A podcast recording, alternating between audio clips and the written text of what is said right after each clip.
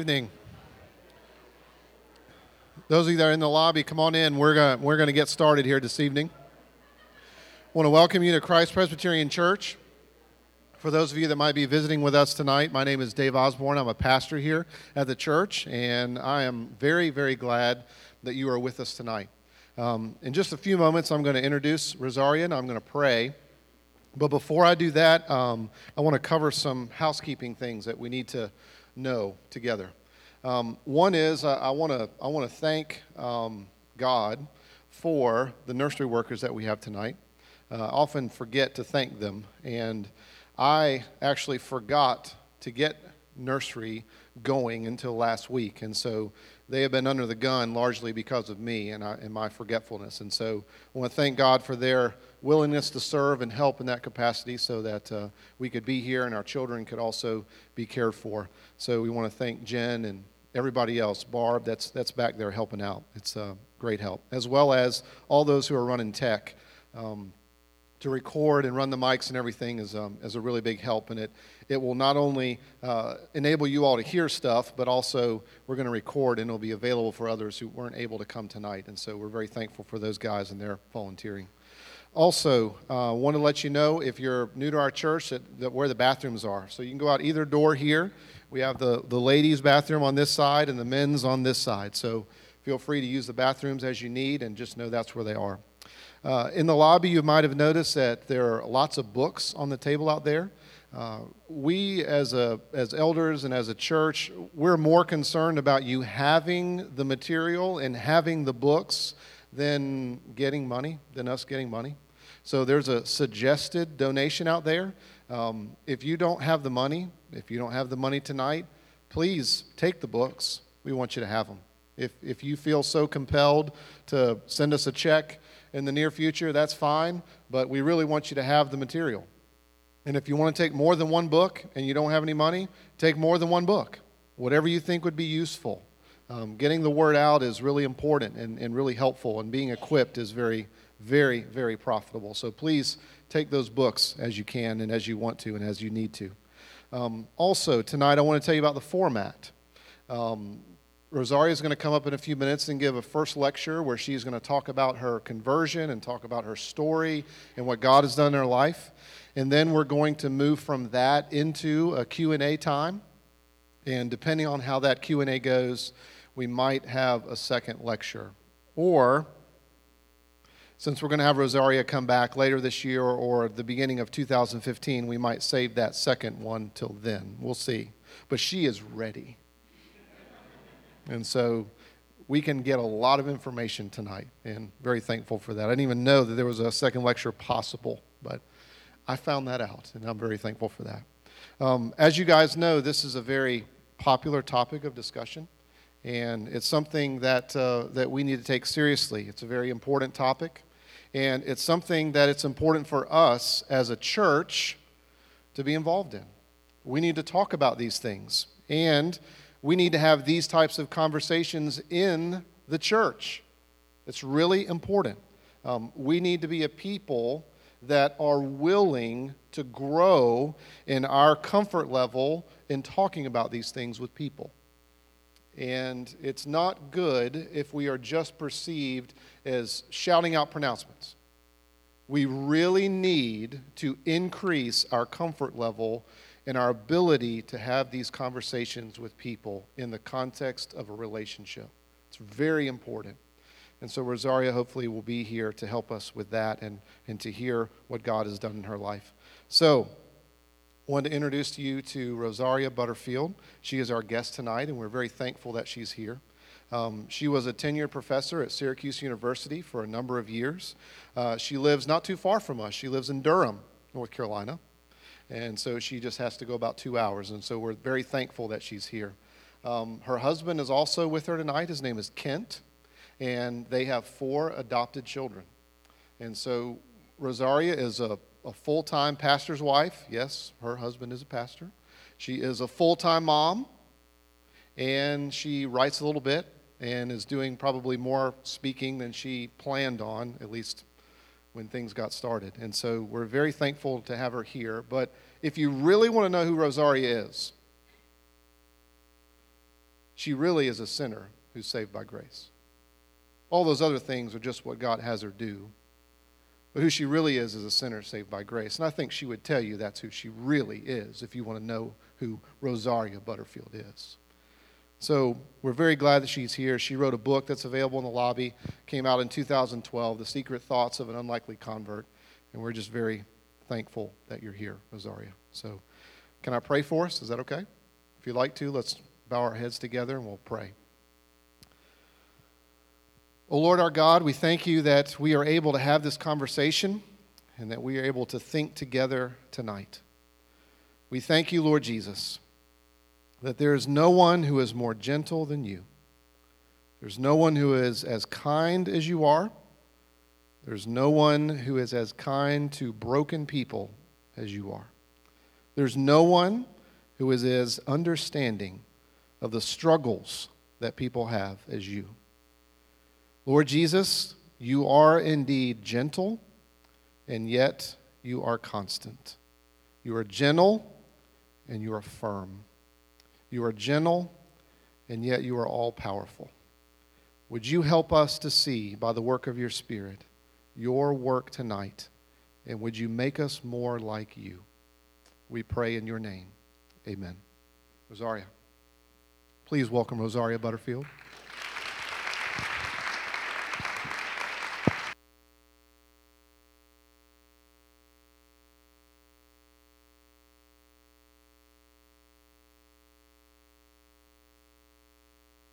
You. Can you hear me?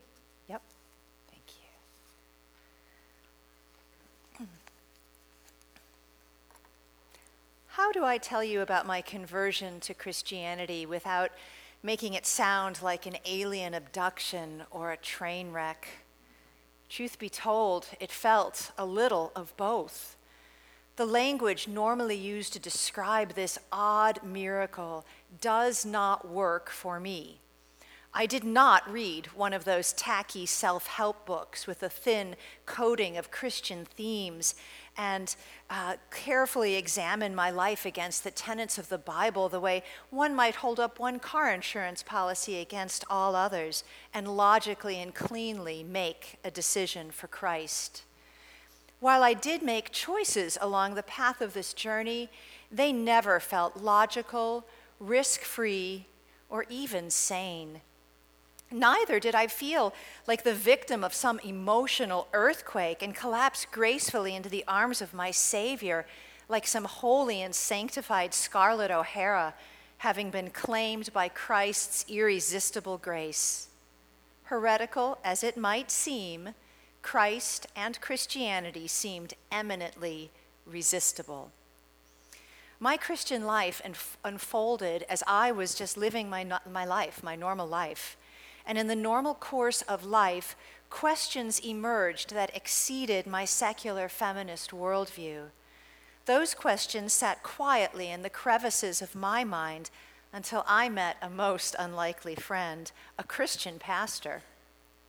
Had a pastor named Ken Smith not shared the gospel with me for years and years, over and over again, not in some used car salesman way, but in an organic, spontaneous, and compassionate way, those questions might still be lodged in the crevices of my mind, and I might have never met the most unlikely of friends, Jesus Christ Himself.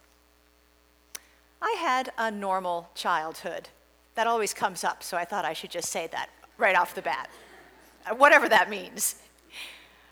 I was raised in the Catholic faith. I'm named after the Rosary uh, and I attended predominantly liberal Catholic schools. And my liberal Catholic all girl high school discipled me in the life skills that I still use today. I learned there to read deeply and well.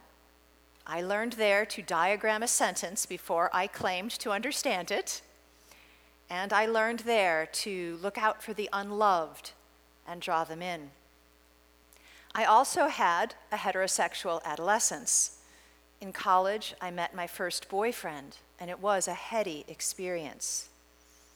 But at the same time, an undercurrent of longing inserted itself into my intense friendships with women. And I didn't make much of this at first. From the age of 22 until 28, I continued to date men and at the same time feel a sense of longing and connection that simply toppled over the edges for some of my women friends. This repetitious sensibility rooted and grew, and I decided that I simply preferred the company of women. And in my late 20s, enhanced by feminist philosophy, and at that point, LGBT political activism, my homosocial preference morphed into homosexuality. The shift was subtle, not startling. My lesbian identity and my love for my LGBT community developed in sync with my lesbian sexual practice. And life finally came together for me and made sense. I studied Freud. I cheered that the DSM had long since removed homosexuality from its list of disorders, thus rendering homosexuality in the eyes of the world and the academy normal. With no prohibitions or constraints, by the time I had graduated from Ohio State with my PhD in English literature and critical theory, I left the Buckeye State with my first lesbian partner. We moved to New York for me to begin a tenure track position in the English department at Syracuse University. My life as a lesbian seemed normal, and I considered it an enlightened, chosen path. Lesbianism for me seemed like a cleaner, and a more moral sexual practice, always preferring symmetry to asymmetry. I believed I had found my real self. So, what happened to my Catholic training? Well, I believed now that it was anti intellectual and superstitious. And the name Jesus, which had rolled off my tongue in a little girl's prayers and then rolled off my back in college, now made me recoil in anger. As a professor of English and women's studies, I cared a lot about morality, justice, and compassion. As a 19th century scholar fervent for the worldviews of Freud, Hegel, Marx, and Darwin, I strove to stand with the disempowered. And my life at this time was happy, meaningful, and full. My next lesbian partner and I shared many vital interests AIDS activism, children's health and literacy, golden retriever rescue, our Unitarian Universalist Church, just to name a few. It was hard to argue that she and I were anything but good citizens and good caregivers. Indeed, our big fat gay agenda involved really scary things like feeding the poor and housing the homeless and teaching reading to the illiterate. The LGBT community values hospitality and applies it with skill, sacrifice, and integrity. And indeed, I honed the hospitality gifts that I use today as a pastor's wife in my gay and lesbian community. I began researching the religious right and their politics of hatred against people like me and to do this, I began reading the Bible while looking out for some Bible scholar to help me wade through this complex book. I took note that the Bible was an engaging literary display of every genre and trope and type. I am an English professor by training, after all, so these things make me very excited. So you can get excited with me about this. It had edgy poetry, deep and complex philosophy, and compelling narrative stories. But it also embodied a worldview that I hated sin, repentance, Sodom and Gomorrah, absurd. At this time, the Promise Keepers came to town and they parked their little circus at the university.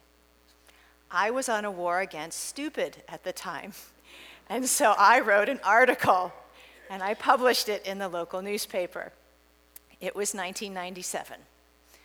The article generated many rejoinders, so many that I kept a Xerox box. Remember the days of Xerox boxes? Well, I kept two of them, one on each side of my desk, one for hate mail and one for fan mail. But one letter that I received defied my filing system. It was from Ken Smith, the pastor of the Syracuse Reformed Presbyterian Church. It was a kind and inquiring letter. Ken didn't argue with my article, rather, he asked me to defend the presuppositions. We have, friends coming in. the presuppositions that undergirded it. And in his letter, he shared his love for the Bible, his concern that college students were not reading the Bible as part of a literature curriculum, and he described Jesus as someone who entered into history, not someone who emerged from it. And I simply thought that was insane, all of it. I believed that people proceed from history and are shaped, for good or for ill, by the culture that molds them. And I did not know how to respond to this letter, so I threw it away. And later that night, I fished it out of the department's recycling bin and I put it back on my desk, where it stared at me for a week, confronting me with a worldview divide that simply demanded a response. You see, as a postmodern intellectual, I operated from a historical materialist worldview. But Christianity is a supernatural one.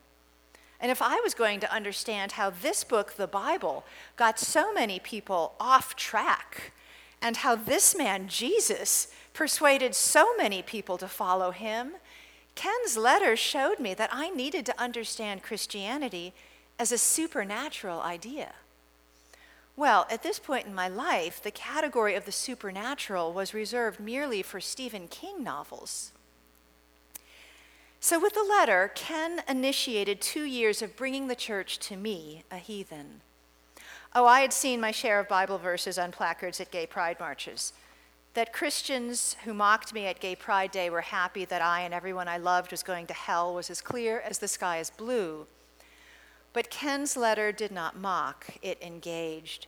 And so when he invited me to dinner at his house to discuss these matters more fully, I accepted because my motives at the time were clear. Surely this would be good for my research. But something else happened. Ken and his wife Floy and I became friends. They entered my world. They met my friends. We did book exchanges. We talked openly about sexuality and politics. They did not act as if such conversations were polluting them. They did not treat me like a blank slate. And when we ate together, Ken prayed in a way that I simply had never heard before. His prayers were intimate, vulnerable.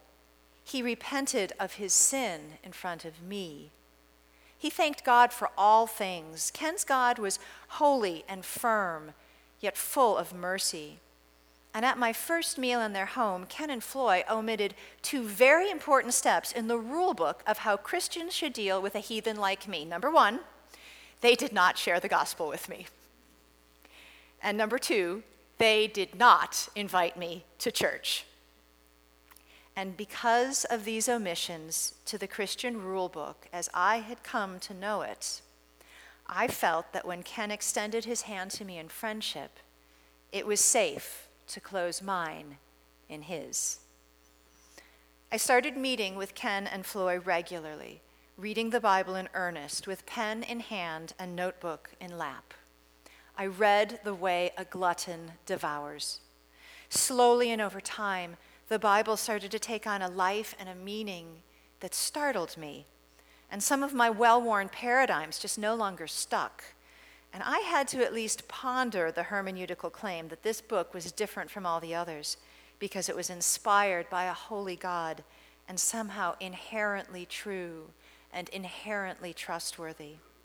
And this led me to go through the presuppositional truth claims just to check the math of the meaning here. And the logic claims go like this Number one, if this was a book written by men who were inspired by the Holy Spirit, then its admonitions about sin were not what I had always thought sin was. My definition of sin was that it was applied cultural phobia. And um, that's really what I thought it was. But if God is good, and if his goodness is unrestrained by time, then his goodness would anticipate and guard against the ill treatment of a people group, the scapegoating of a people group. And I noticed as I read the Bible that its admonitions about sin were offered by offers of grace. And that really struck me as odd. You mean the God of the Bible deals differently with people when people deal differently with Him? And number two, if God is the creator of all things, and if the Bible has His seal of truth and power, then the Bible had the right to interrogate my life and my culture and not the other way around. You see, even as a postmodern reader, I understood the idea that authority can only depend upon that which is higher than itself. So, who is higher than God? I wondered. My friends knew I was reading the Bible, and they weren't pleased. First, the dean of the chapel took me out to lunch and shared his belief that the Old Testament was completely dispensable, and with it, any prohibition about sexuality and immorality. But I had been reading and studying the three different narratives of the Old Testament, and it, and it seemed to me that you really couldn't dispense with the entire Old Testament without violating a primary rule about canonicity. And in fact, just that week, I was teaching a course in feminist hermeneutics, and my class was discussing this primary rule about canonicity. You cannot create a canon within a canon. If it's a canon, then it's set. And, and I have to say, I was sort of wondering maybe if this guy should sit in on my feminist theory class and we could kind of work this out a little bit. It just didn't make sense to me. Um, the chapel dean's position seemed like a hermeneutic of convenience. I saw my students doing this all the time, and you got nailed. Doesn't work. Fitting the text to fit my experience, and not a hermeneutic of integrity. When we're dealing with the Bible, the hermeneutic of integrity is really different than all the other books, but it goes like this The Bible claims that it's a text that will transform the very nature of humanity. That's its in, internal integrity. Well, if that's its claim, we've got to go with that see if it really pans out. Next, and this was the, probably the harder one, at a dinner gathering that my partner and I were hosting, my transgendered friend Jay cornered me in the kitchen and she put her large hand over mine and she said, Rosaria, this Bible reading is changing you. I felt exposed. She was right. She always was. But what if it's true? I asked. What if Jesus is real and risen? What if we are all in trouble? Jay exhaled deeply. She sat down in the chair across from mine, and her eyes looked wise. And she said, Rosaria, I was a Presbyterian minister for 15 years. I prayed that God would heal me, but He didn't. If you want, I'll pray for you. Well, this encounter gave me a kind of secret, tacit permission to keep reading the Bible. My dear friend, one of my closest friends, had also read it cover to cover many times and had rooted around in its deep crevices for life purpose and help. I, I had not known that until that encounter in the kitchen. But the bomb she dropped also enraged me. Who is this Jesus who heals some but not others? No peace and social justice activist wants some unequal opportunity God. The next day, when I returned home from work, I found two large milk crates spilling over with theological books, Jay's books. She was giving them to me. In Calvin's Institutes, in the margins in the exposition of the book of Romans, in Jay's handwriting was a warning Watch Romans 1. This is what Romans 1 says, 1 21 through 27. For even though they knew God, they did not honor him as God or give thanks, but became futile in their speculations, and their foolish heart was darkened. Professing to be wise, they became fools and exchanged the glory of the incorruptible God for an image in the form of corruptible man and of birds and of four footed animals and crawling creatures, and therefore God gave them over in the lusts of their hearts to impurity, so that their bodies would be dishonored among them. For they exchanged the truth of God for a lie, and worshiped and served the creature rather than the Creator. And for this reason, God gave them over to degrading passions, for their women exchanged the natural function for that which is unnatural. Well, I found the verb clauses to be particularly arresting here.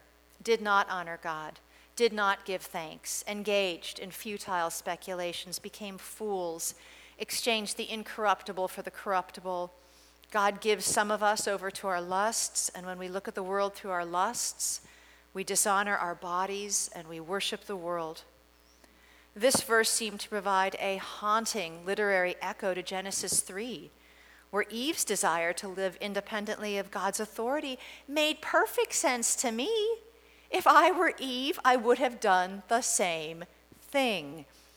And at the same time, this, this seemingly innocent sin attributed to Adam, importantly, because of his headship, served as the leverage for the whole world to come tumbling down, fierce and fast, bloody and brilliant. You know, at this point, I was reading the Bible up to five hours a day, uh, and I'm a pretty fast reader, so I was covering a lot. A lot happens when you read through the Old Testament with a kind of intensity and a commitment to get through the whole story. I think when we read it a verse a day, it doesn't quite make the same sense. But as soon as sin entered the world, it became a bloodbath. Uh, you know, I mean, if it were a movie, it would be, you know, you couldn't get up and get popcorn, it'd be over. Uh, and we, you know, if we read a verse a day, we completely miss that. But it, it is just, it, it, it is fierce and fast and bloody and brilliant, the effect of original sin. So these two verses, one in Genesis and one in Romans, stood out as bookends of my life, but not just my life. That's the rub. If the Bible is true as an eternal frame, then Genesis 3 and Romans 1 stood out as the table of contents of what truly ails the world. Indeed, Romans 1 does not end by highlighting homosexuality as the worst and most extreme example of the sin of failing to give God the glory for creating us. Here is where this passage finds its crescendo. Being filled with all unrighteousness, wickedness, greed, evil, full of envy, murder, strife, deceit, malice, they are gossips, slanderers, haters of God, insolent, arrogant, boastful, inventors of evil, disobedient to parents, without understanding, untrustworthy, unloving, unmerciful and although they know the ordinance of God that those who practice such things are worthy of death, they not only do the same, but also give hearty approval to those who practice them. You know, this last line, they also give hearty approval to those who practice them. This last line grabbed me by the throat. It told me that if we cannot receive a blessing from God, we will demand acceptance from the world as the faculty advisor to many LGBT student groups on campus, this really cut me to the core. But I also took note of the theological diagnosis. Homosexuality in the Bible is not the end point of the problem, not for God and not for the world. Homosexuality, according to God, is not the unpardonable sin, nor is it the worst of all sins, at least not to God but it is presented here as one step in the journey. Homosexuality, then, according to God, is consequential, not causal. Homosexuality, from God's point of view, is an identity rooted ethical outworking of this failing to see, to rigorously relinquish my identity to God's story, and failing to understand that the fall rendered even my deepest, most primal feelings untrustworthy and untrue. Now, I had taught, studied, read, and lived a very different notion of homosexuality. And for the first time in my life, I wondered if I was wrong. And this stopped me in my tracks. You see, somehow it was easier to hate the Bible when it squared off against me. It could just be a foe, something I argued with, something I read five hours a day, but something I sparred with, like a good tennis partner. But now that it was getting under my skin, it became a foe of a different and more menacing kind. And so I did the only logical thing. I tried to toss the Bible and its teachings in the trash because it had gotten to be too much, a little bit like a bad relationship.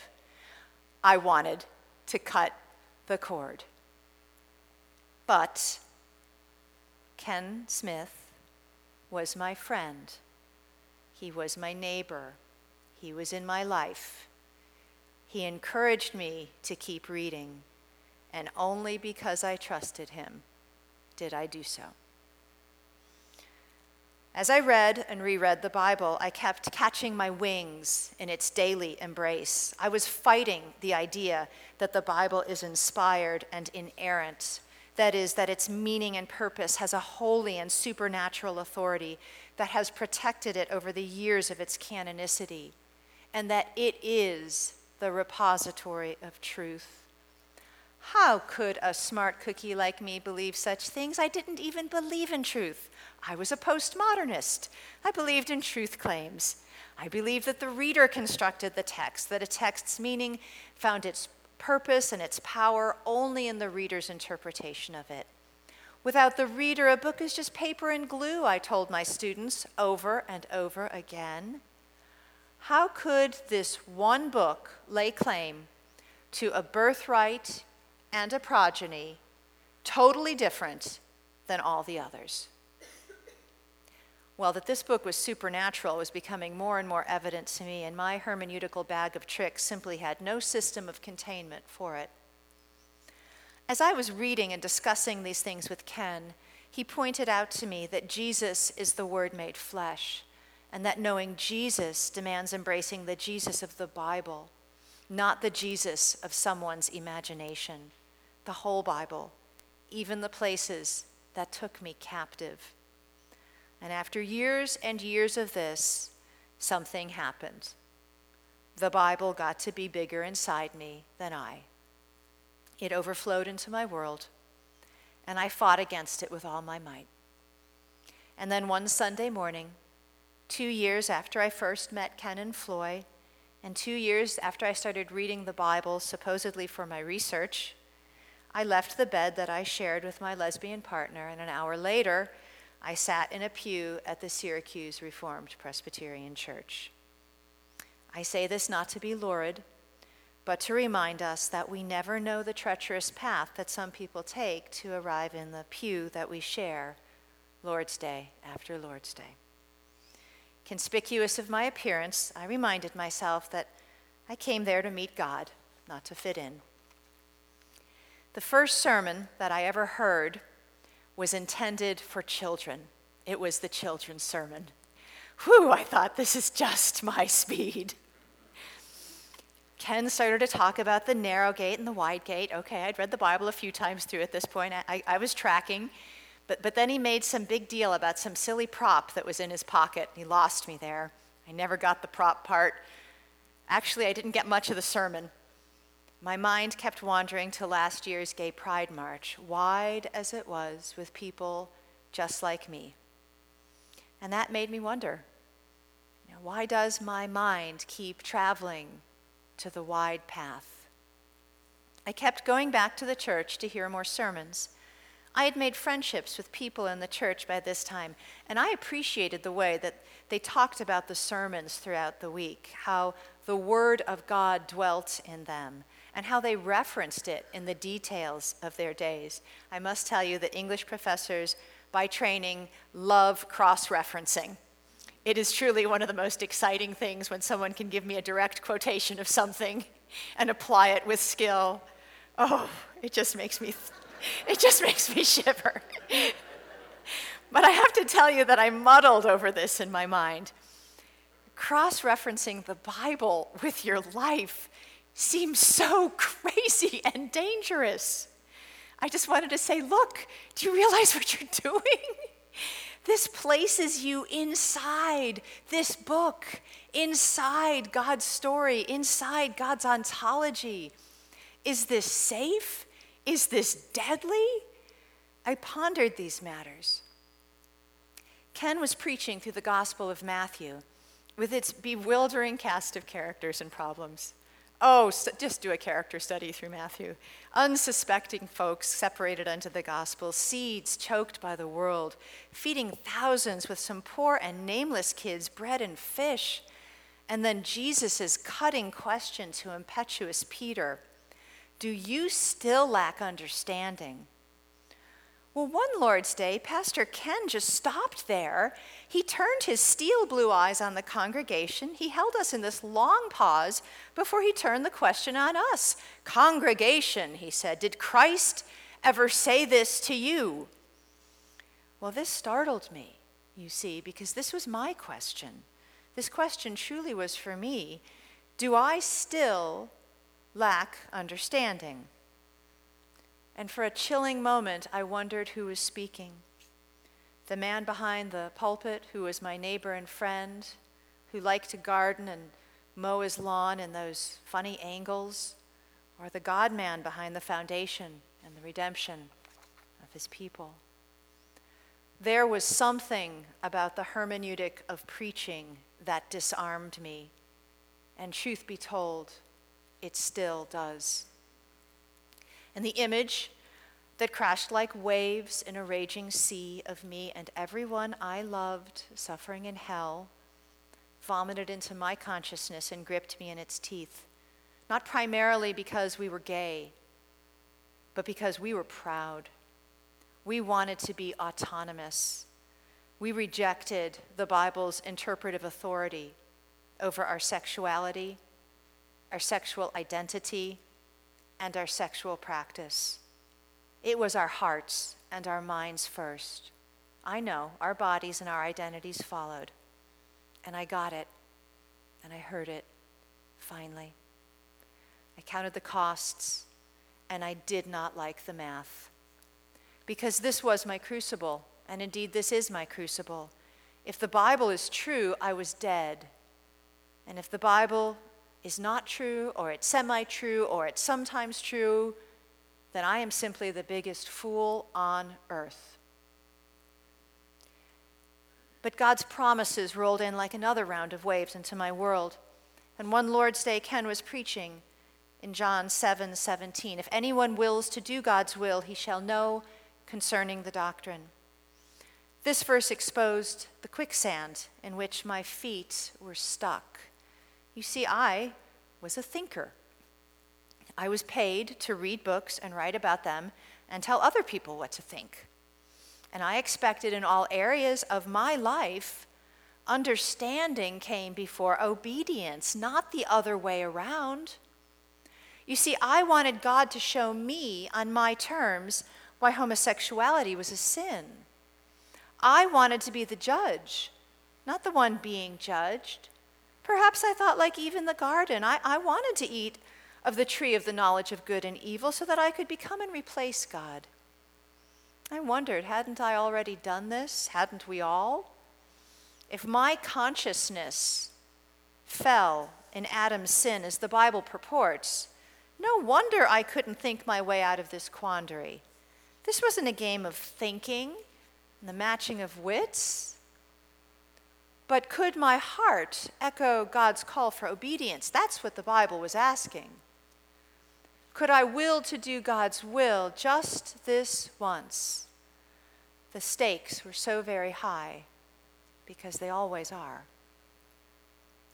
But the verse promised understanding after obedience, and I really wrestled with the question did I want to understand homosexuality from God's point of view, or did I just want to argue with Him?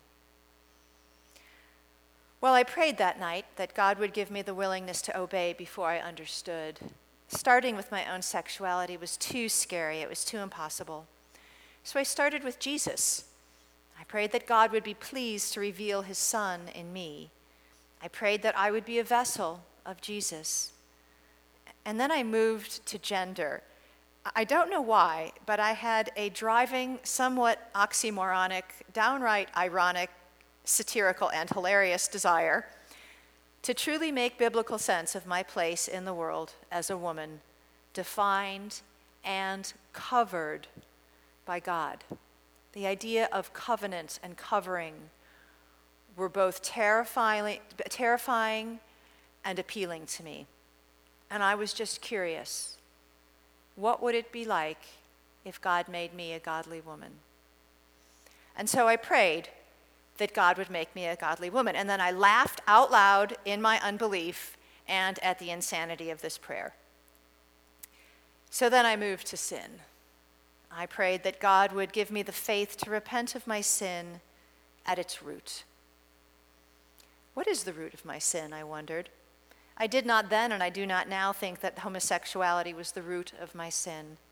According to the Bible, homosexuality is not a root sin, but a fruit.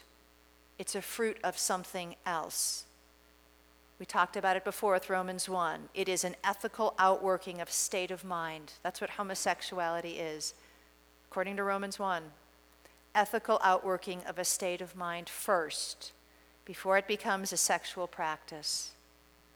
The Bible never calls it a genetic disposition, a hormonal difference, or a sexual orientation.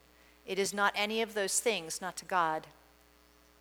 So perhaps because I was an old Marxist at heart, the concept that ideas have a material force have simply always seemed quite on target for me. But how does one repent of a sin that doesn't feel like a sin at all, but rather a normal, not bothering another soul kind of life? How would I come to this place? What is the root of the sin of my sexual identity?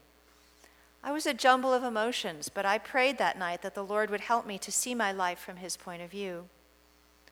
And the next morning, when I woke up and I looked in the mirror, I looked the same. And I felt the same.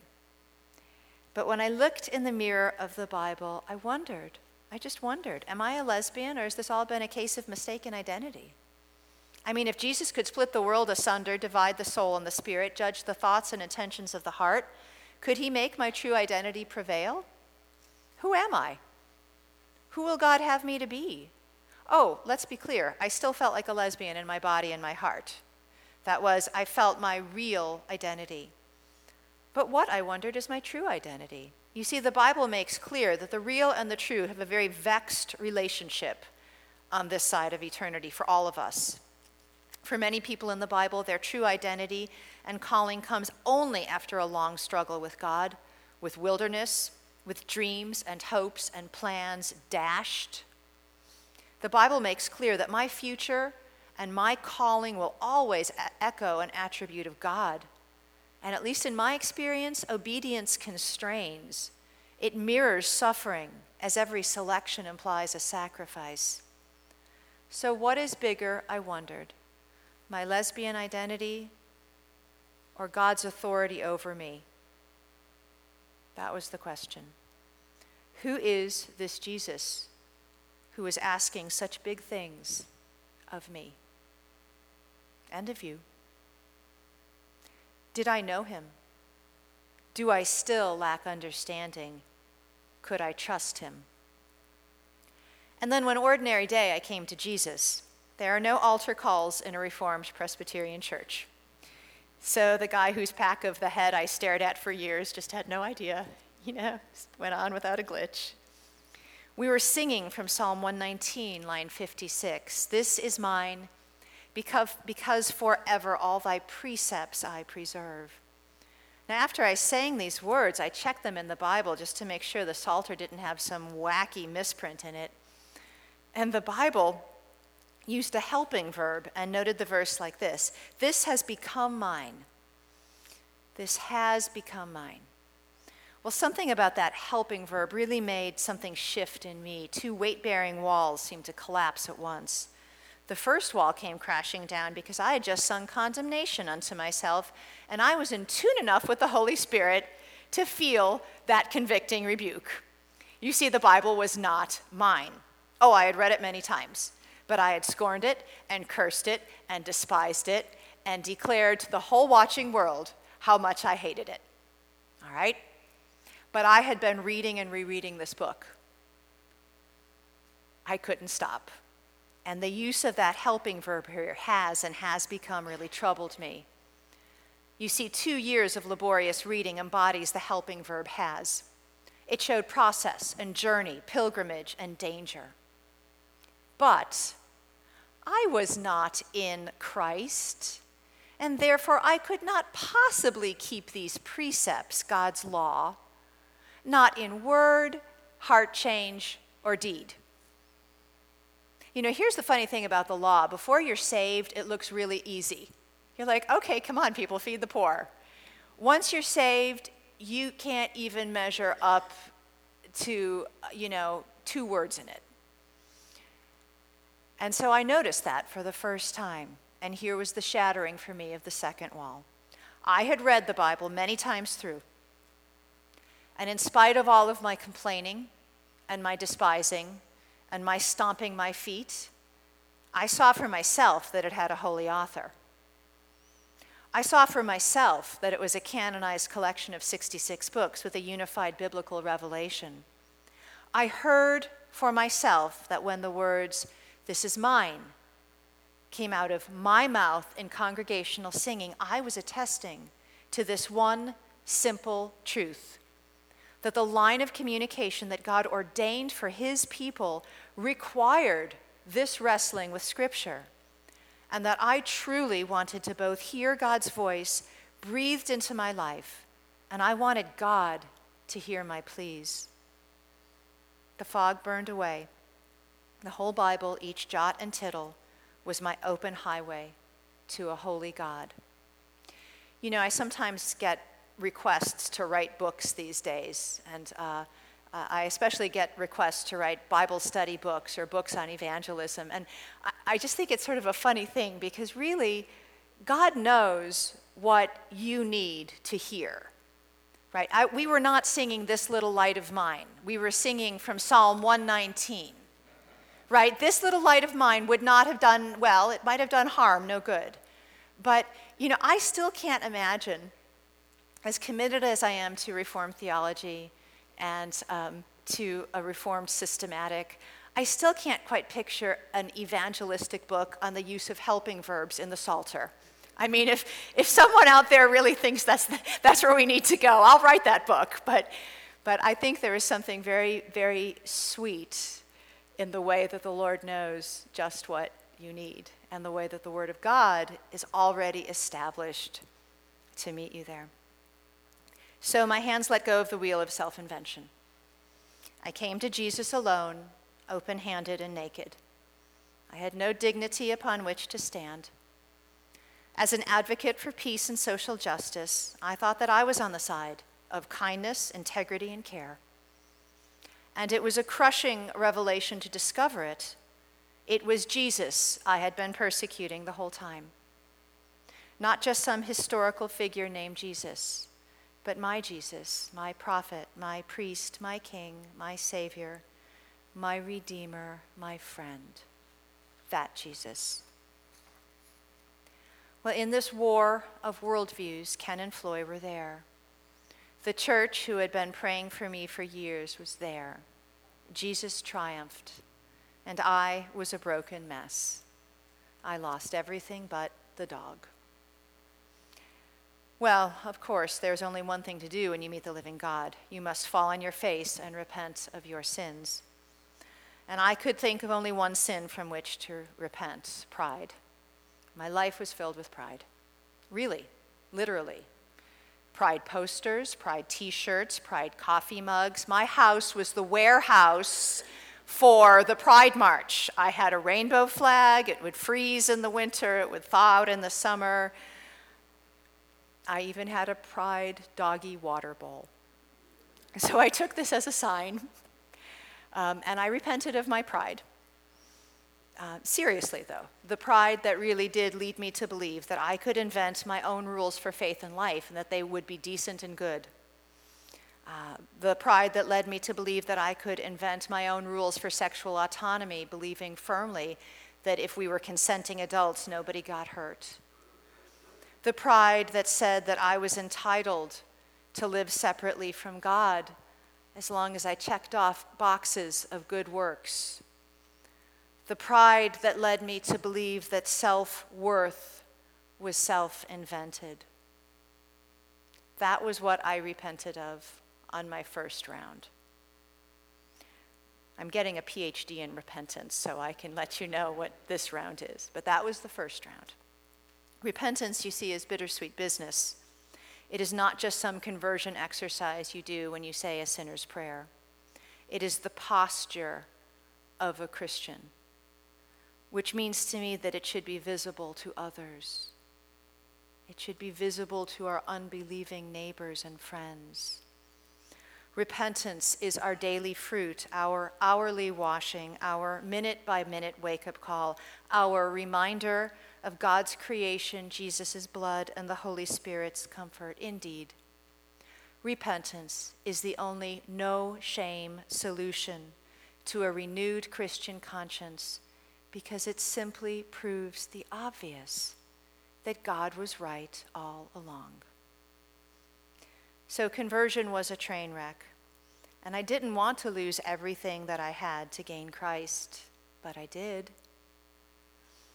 Softly, the voice of God sang a sanguine love song into the rubble of my world. I weakly believed that if Jesus could conquer death, he could make right my world.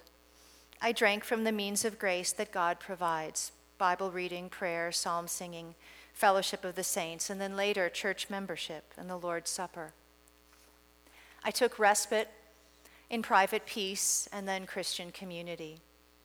Eventually, God placed me in a covenant family as a wife, a mother, a teacher, a writer, sometimes a speaker. God radically changes people from the heart. But there's the proof. The proof of conversion is a heart changed by Jesus. We do not look to ourselves to see if we measure up. We do not use our personal feelings as proof of gospel life. We do not look to ourselves for simply one clear reason. We do not measure up. Jesus measures up for us. And that's the point. So, what about homosexuality? Did, did I ever get some special um, you know, email from the Holy Spirit as to why it is a sin? Did I ever feel that unnaturalness that Romans 1 outlines? Or as a pastor friend recently put it to me, quote, Rosaria, when did the yuck factor about homosexual sex finally hit you upside the head? So I have to wonder, do people say those things to you? I mean, I just have to wonder. you know, before I wrote that book out there, I just never got those kinds of questions. I'm just going to tell you. Well, I, I, I, hate to disappoint, but I've gotten no emails. Uh, it, it, the order, that's not how it happened. Let me tell you how it happened for me. The sinfulness of sin unfolded for me in the authority of the Bible alone and in the growing sweetness of my union with Christ and in the fledgling, painful slow sanctification that this births. At a certain point in my life, I knew that I had to turn the wheel over to God.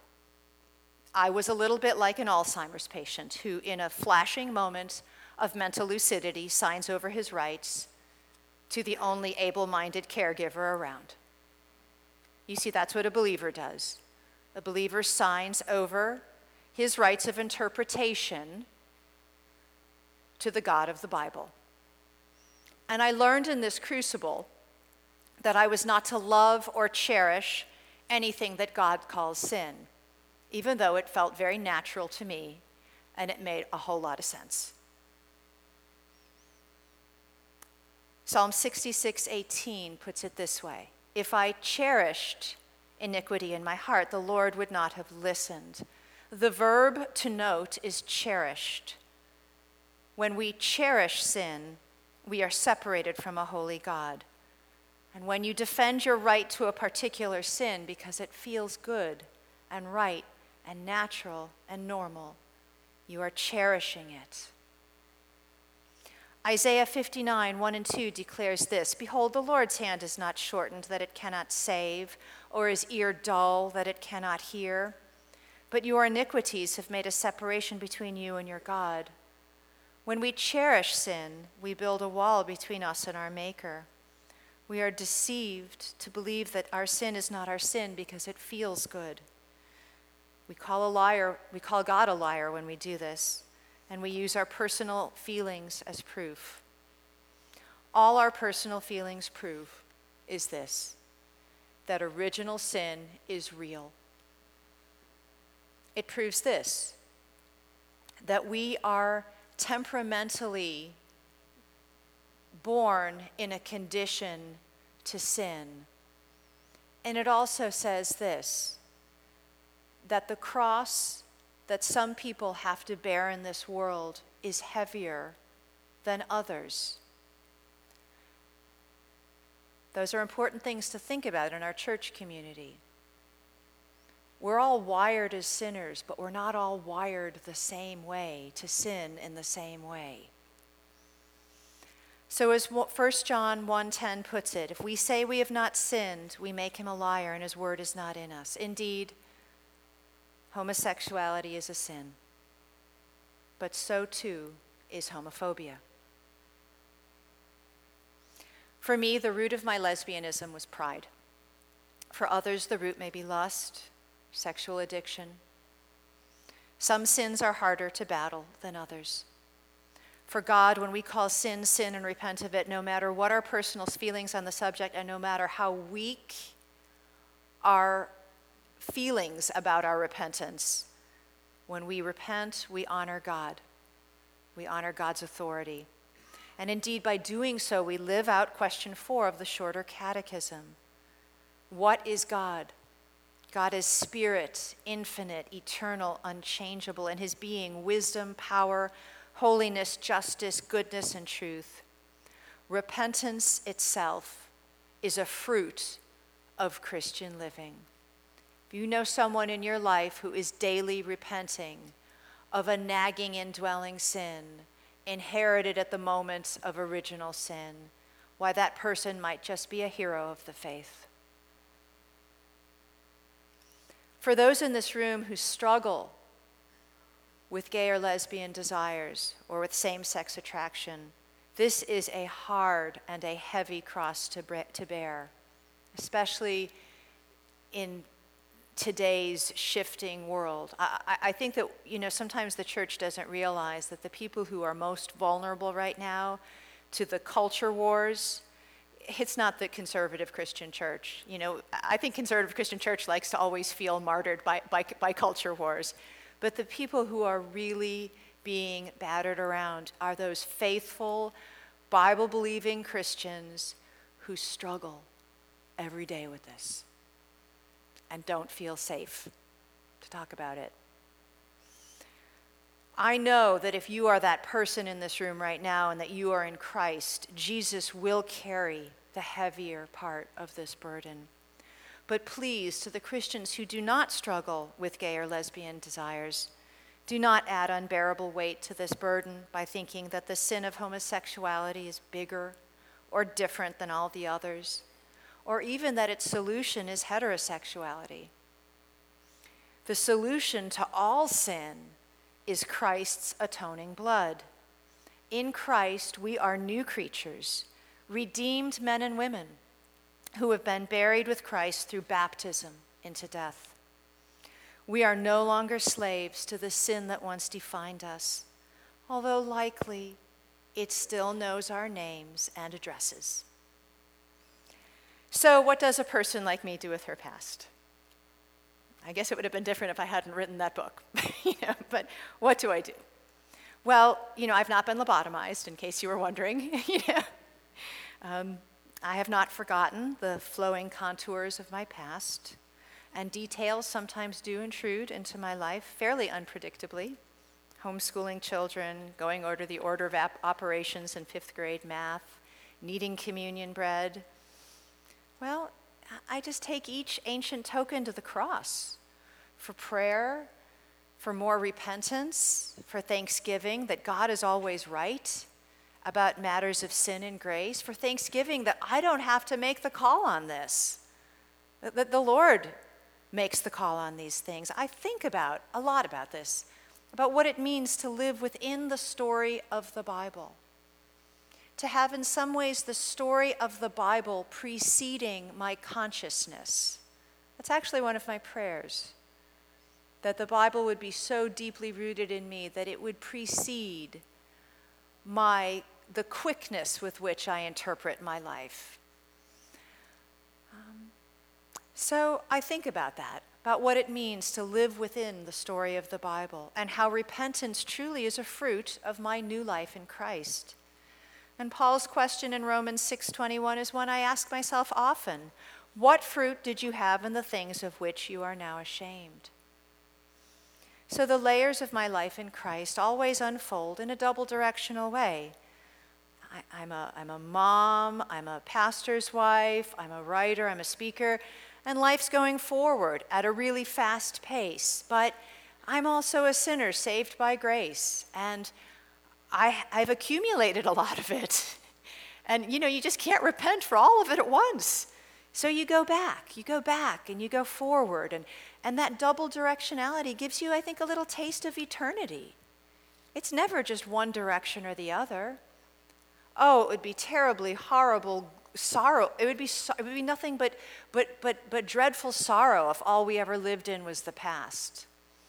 And it would be nothing but false, careless, shallow joy, not the bloody joy that we have in Christ, if all we ever did was, was think about the future. So it's always both and, for me and for you. We're really no different. What I do with my past and what you do with your past in Christ is the same. Because we know how much blood it would take of the Lord to heal our wounds right? One drop. But He gave us everything. So, God did save me, but He did not lobotomize me. Bigger than all of this, though, the past and the present, I have not forgotten the blood that Jesus surrendered for this life, where gospel faith paves the path of my yearning, questions, doubts, and fears and where all aspects of my life, even the afflictions, trials, and tragedies, have meaning, purpose, and grace. Christ gives us joy as the strongholds of sin are torn down when we live in the grace of obedience. It's all a gift from Him, but there is great joy in that. But in Christ, humility and suffering is redemptive and this includes the suffering that occurs when Christ gives us the faith to choose Him over ourselves. So I speak today about matters that happened over a decade ago. Um, I am primarily a pastor's wife and a mother. And what I primarily do is set tables and wash dishes. Um, and set more tables and wash dishes. And, and my, my public speaking is not unlike my hospitality. If you all were coming to our home for dinner, we would be setting tables for you. And I would be praying over those table settings, praying that we would get to know each other, that we would bear one another's burdens in Christ, that we would be able to dialogue one to another, that we would ask hard questions and not be afraid of hurting one another. And so right now, I want you to just think of this right, right here as a table setting, that this talk was a table setting. And now I'm going to actually stop talking for a season and have a sip of my coffee. And this is an opportunity for you to ask some questions of me. And uh, you know, if you need to take a break because this has been really intense, I am one of those really intense people. I'm sorry. It, you, it just, it's how I am. Um, I, probably if I weren't if I were talking about knitting socks, I wouldn't be quite this intense. But I can even have I even have an intensity about how, how to do that. Um, so if you need to take a break, you know, please feel free to do that. But but this will be a wonderful time for you to ask your questions of me, and and please don't uh, don't filter. All right. If you ask a question that I am uncomfortable with, I will let you know. You don't you don't have to be in charge of how I might feel about your question. So um, I turn this now over to you. And I, will try to hear, if you'd like to, oh, oh, here's some microphones. Okay, wonderful.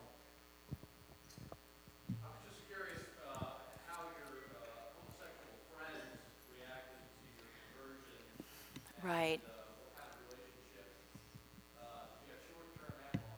Right, right, right, right. You know, I think sometimes we read, we quickly read through the epistles to have maybe a false understanding of, of what happens when someone is converted out of a community that, um, that truly does hate Christ. And let me just say something that, you know, my biggest sin, and, and Ken Smith knew this, my biggest sin was not being a lesbian.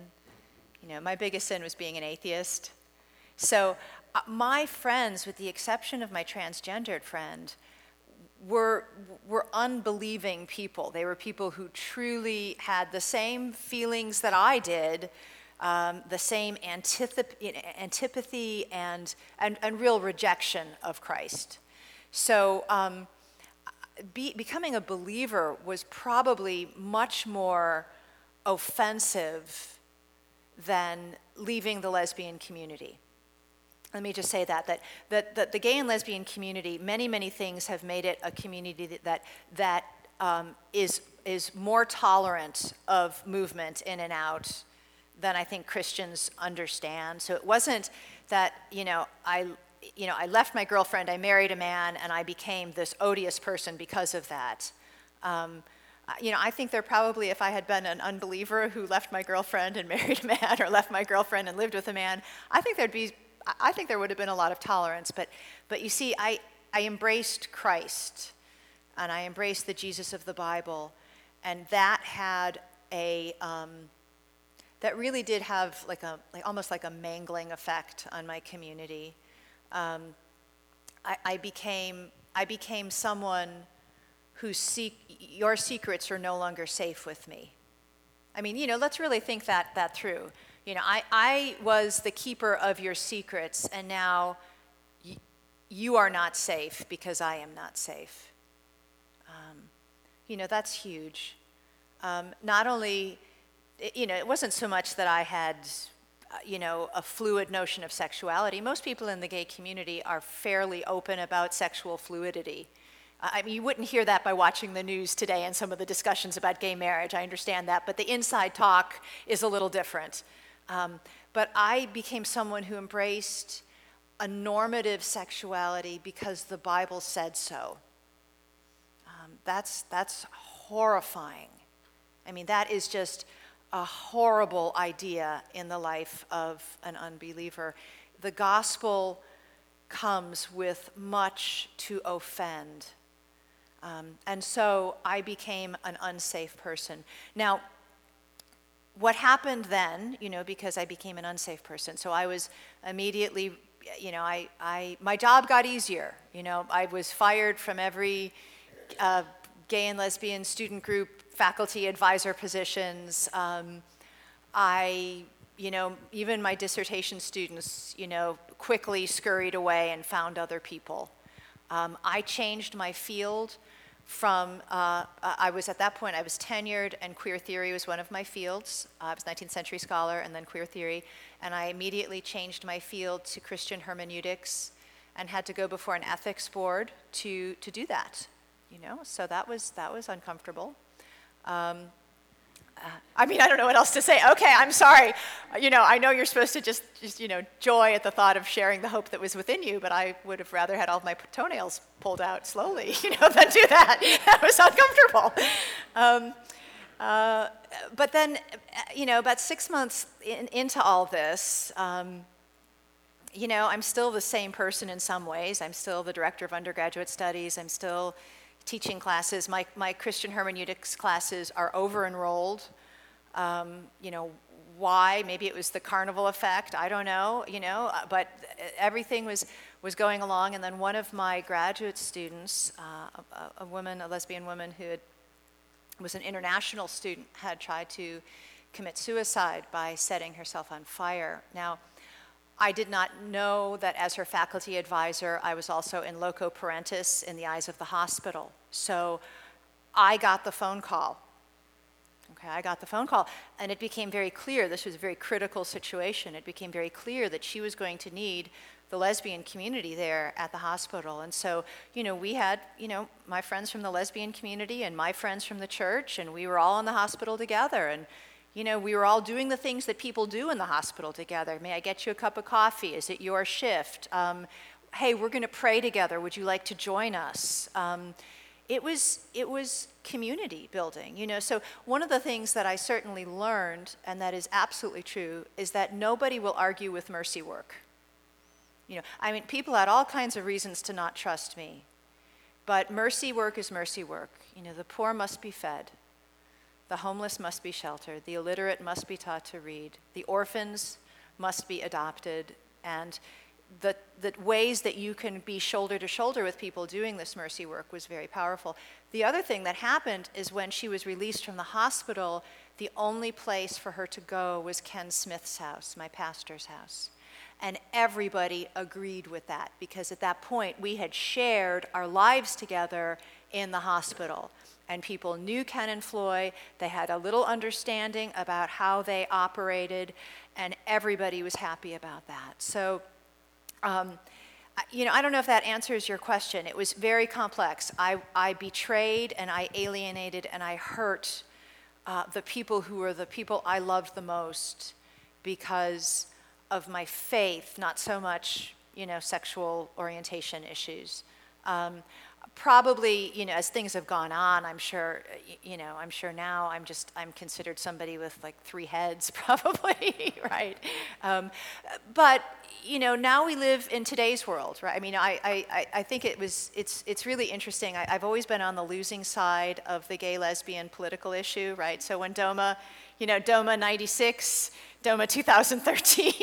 you know, I, am you know, perpetually, I guess it's a spiritual gift to just be on the losing side. I, you know, embrace your gifts, right? Um, but one of the things that all of this does, I, I hope, allow me to do is to n- not, um, you know, to not be derailed by ghost stories, if that makes any sense. I mean, one of the real challenges that Christians, that conservative Christians have, is there, you know, we have to, you know, we must love our gay and lesbian neighbors and evangelize them. But we have been so, we've, we've been raised on ghost stories. We've been raised on ghost stories that these are the people to scapegoat. These are the people who have become the example of what not to be. And, you know, that's, uh, you know, the, the gospel doesn't make scapegoats, the gospel makes converts. It's bloody, it's hard. Um, and, and I think the other thing that's, that's important right now, too, for the conservative church, you know, the, the, the gospel doesn't really say, commit your life to Jesus and you will be happy. Now, does it? I mean, it just doesn't say that. You know, you are to live in Christ because it gives him glory that your life and your sacrifice and your obedience and the way that you deal with afflictions happen to give God glory. And you know, there's a false gospel that's being peddled.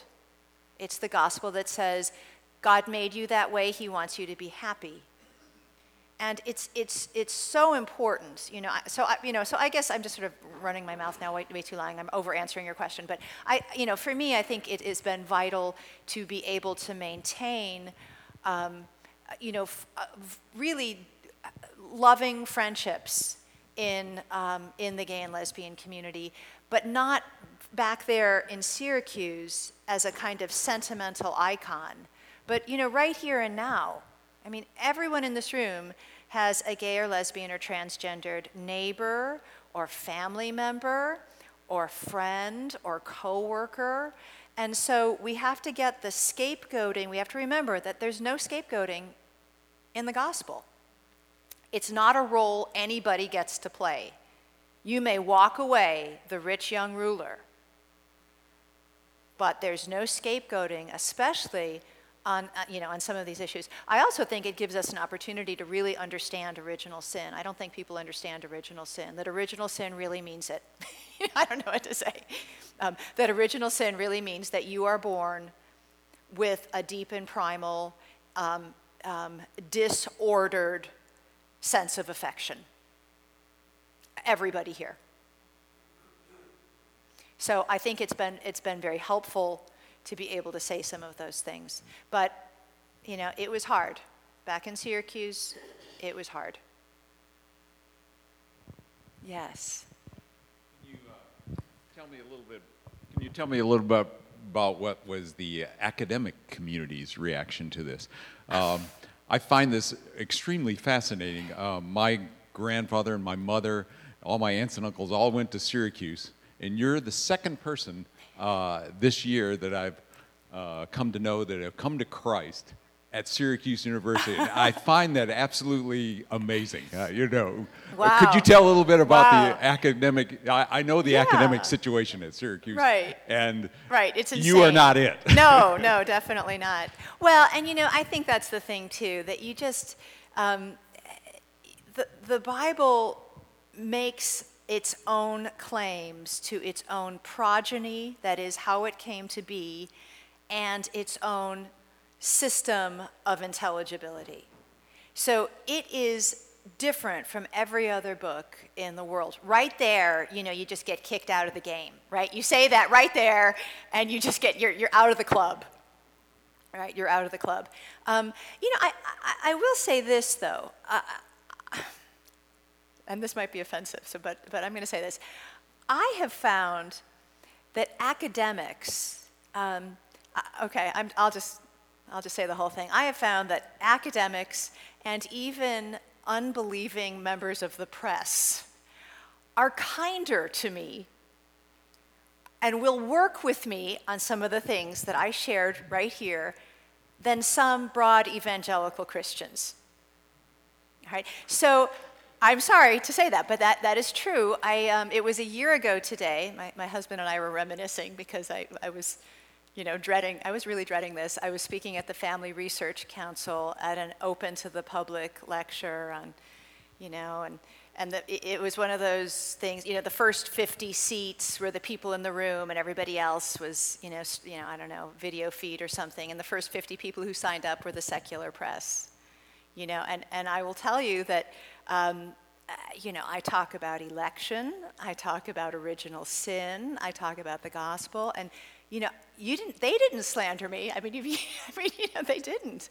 They were engaged and i have found the same thing with with academics. Now i'll tell you that it would have been very different if i wasn't tenured.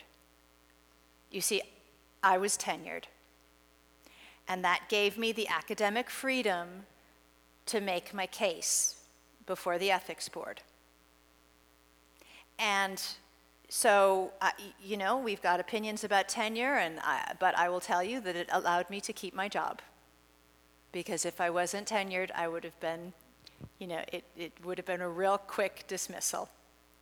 Um, I, I will say this too, though. One of the things that you have to be careful of, you know, when you work at a university or when you have been allowed to be an idea maker.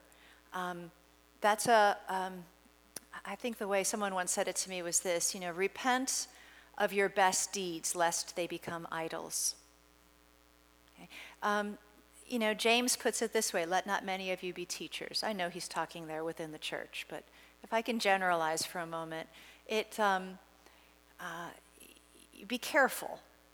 You know, be careful if, if you are um, quick with your speech, able to craft a good idea. You know, Satan still knows how to use even that, right?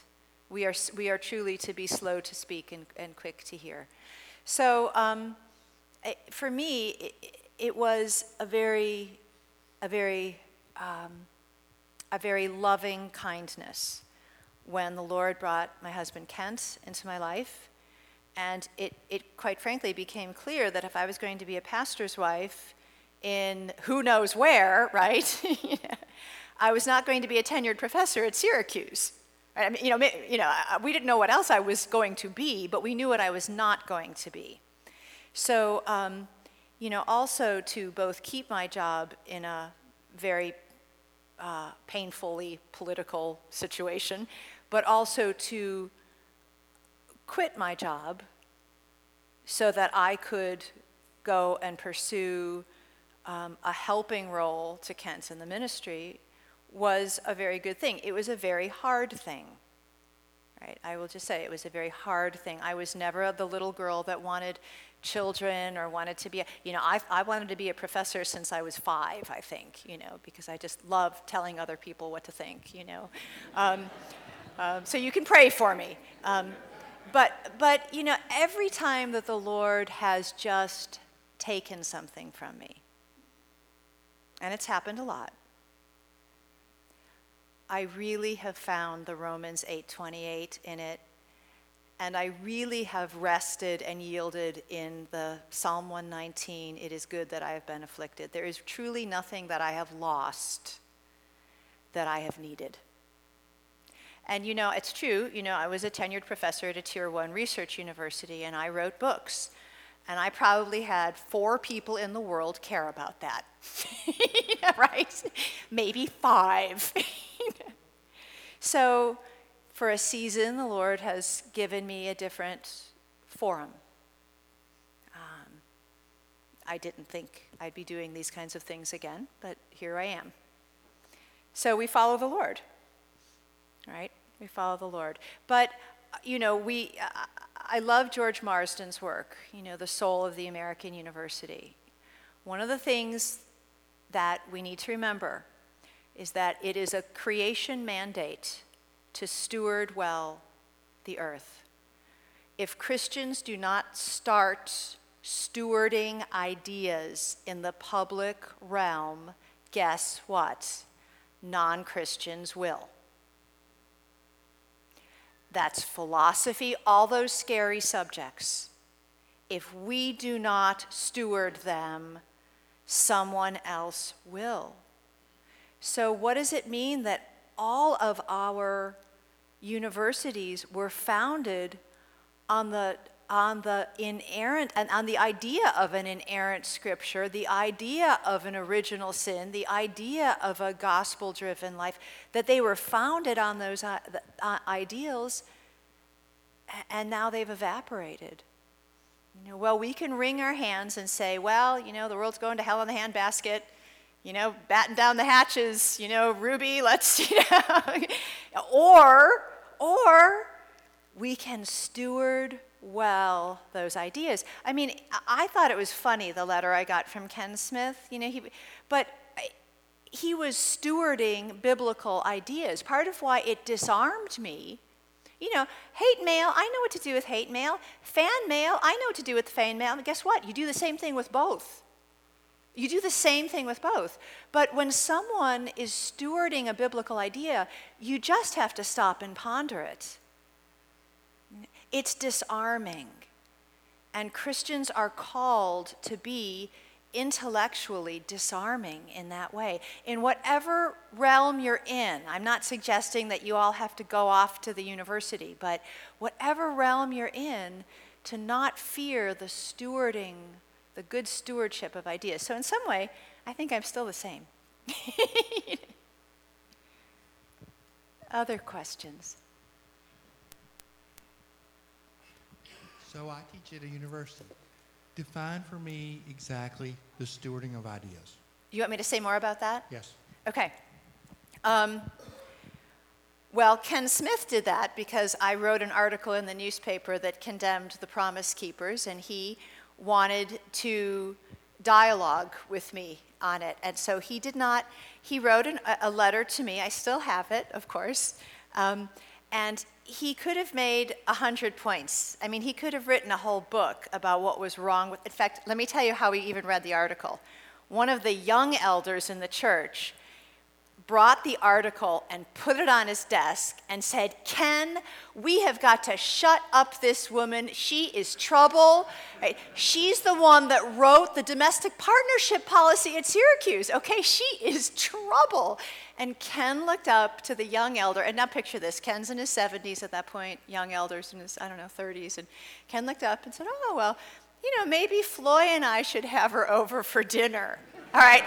And you know that, you know, this young Reformed elder just walked away thinking he is too old to be doing this. you know, we need, we need somebody who's really going to get in there. Um, so, you know, he wrote this, and one of the things that was really striking to me, and the reason I couldn't throw this letter away, even though I really wanted to, was he was writing about, you know, Jesus uh, entering into history. And, you know, I, I'm an old Marxist, I'm a materialist. People proceed from history. So, right there, he stewarded an idea, and it really made me stop and think. And it, and it, it did something that, that, that people don't often do to me. It shut me up for a moment. All right? And I was an unbeliever, I was a user. In fact, I was pondering this with a colleague of mine. I said, hey, read this article. You know, this colleague of mine was also writing on the religious right. He was an anthropologist, so he didn't have to read the Bible. You know, he could just, you know, go to the Promise Keepers rally and, you know, interview people. And he said, Rosaria, this is what you've been needing a Bible scholar to help you read the Bible. Use this guy for your research. You know, like, oh, of course. You know, I should have had a V8. Sounds great. Um, you know, so, but, but what Ken did is he didn't, he didn't argue with me. He didn't I mean, he really didn't share the gospel with me yet. I mean, he waited until he got to know me. Um, but the other thing that Ken did was he also decided that I was a neighbor and that God calls him to love his neighbors, and he just really needed to get to know me. And he was hoping that we could just do that. He really didn't have strings attached. Um, so that would be an example. Uh, you know, I, I, um, I really enjoy doing this. I, I, was teaching this last year a philosophy class for some of our, um, our homeschoolers, freshman high school homeschoolers. And, you know, I love that age group and that's a great time you know it's a wonderful season to really learn continental philosophy and to, u- to learn it in the context of apologetics you know, because often what happens is philosophy, it just sounds good. You know, and, and maybe some of you feel this way right now with some of the arguments that we're hearing, especially the young people, about um, affirming gay and lesbian relationships. You know, who wants to be on a non affirming side? Who wants to be the people who say no, no, no? You know, who, nobody, I don't want to be that either. You know, so the question is, how do we well, first of all, you have to listen to the argument compassionately enough to see where the problems are.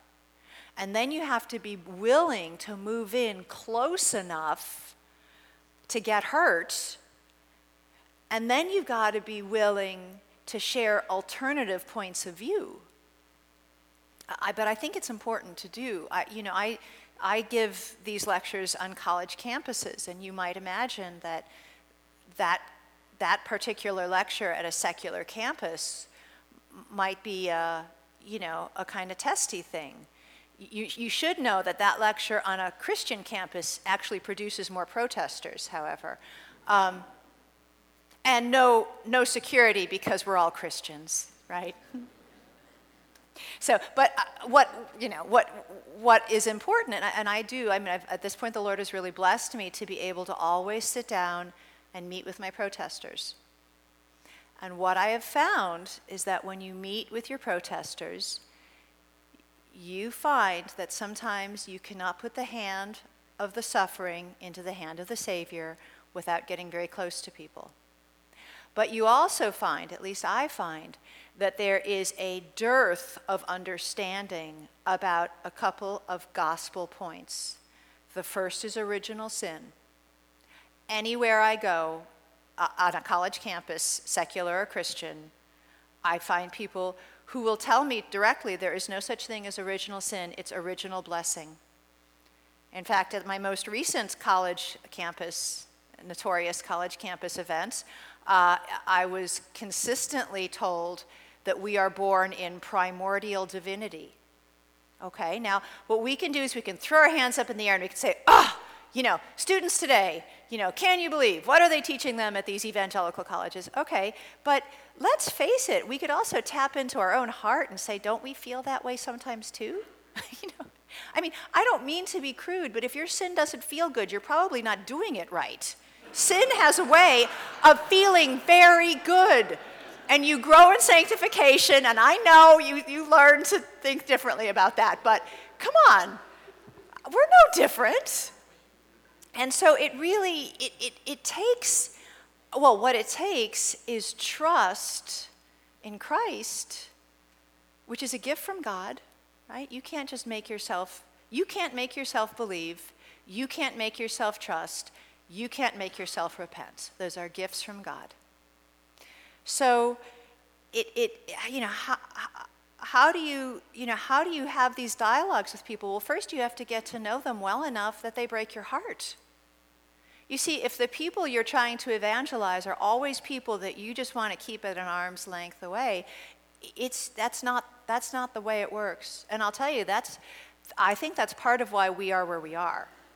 I think that instead of sharing the gospel, we shared a heavy handed moralism. And um, guess what? It did not work. We are losing. In fact, we've lost. But the good news is Christians do better when you're in a losing posture. Really. We're nicer. We're humble. We pray more.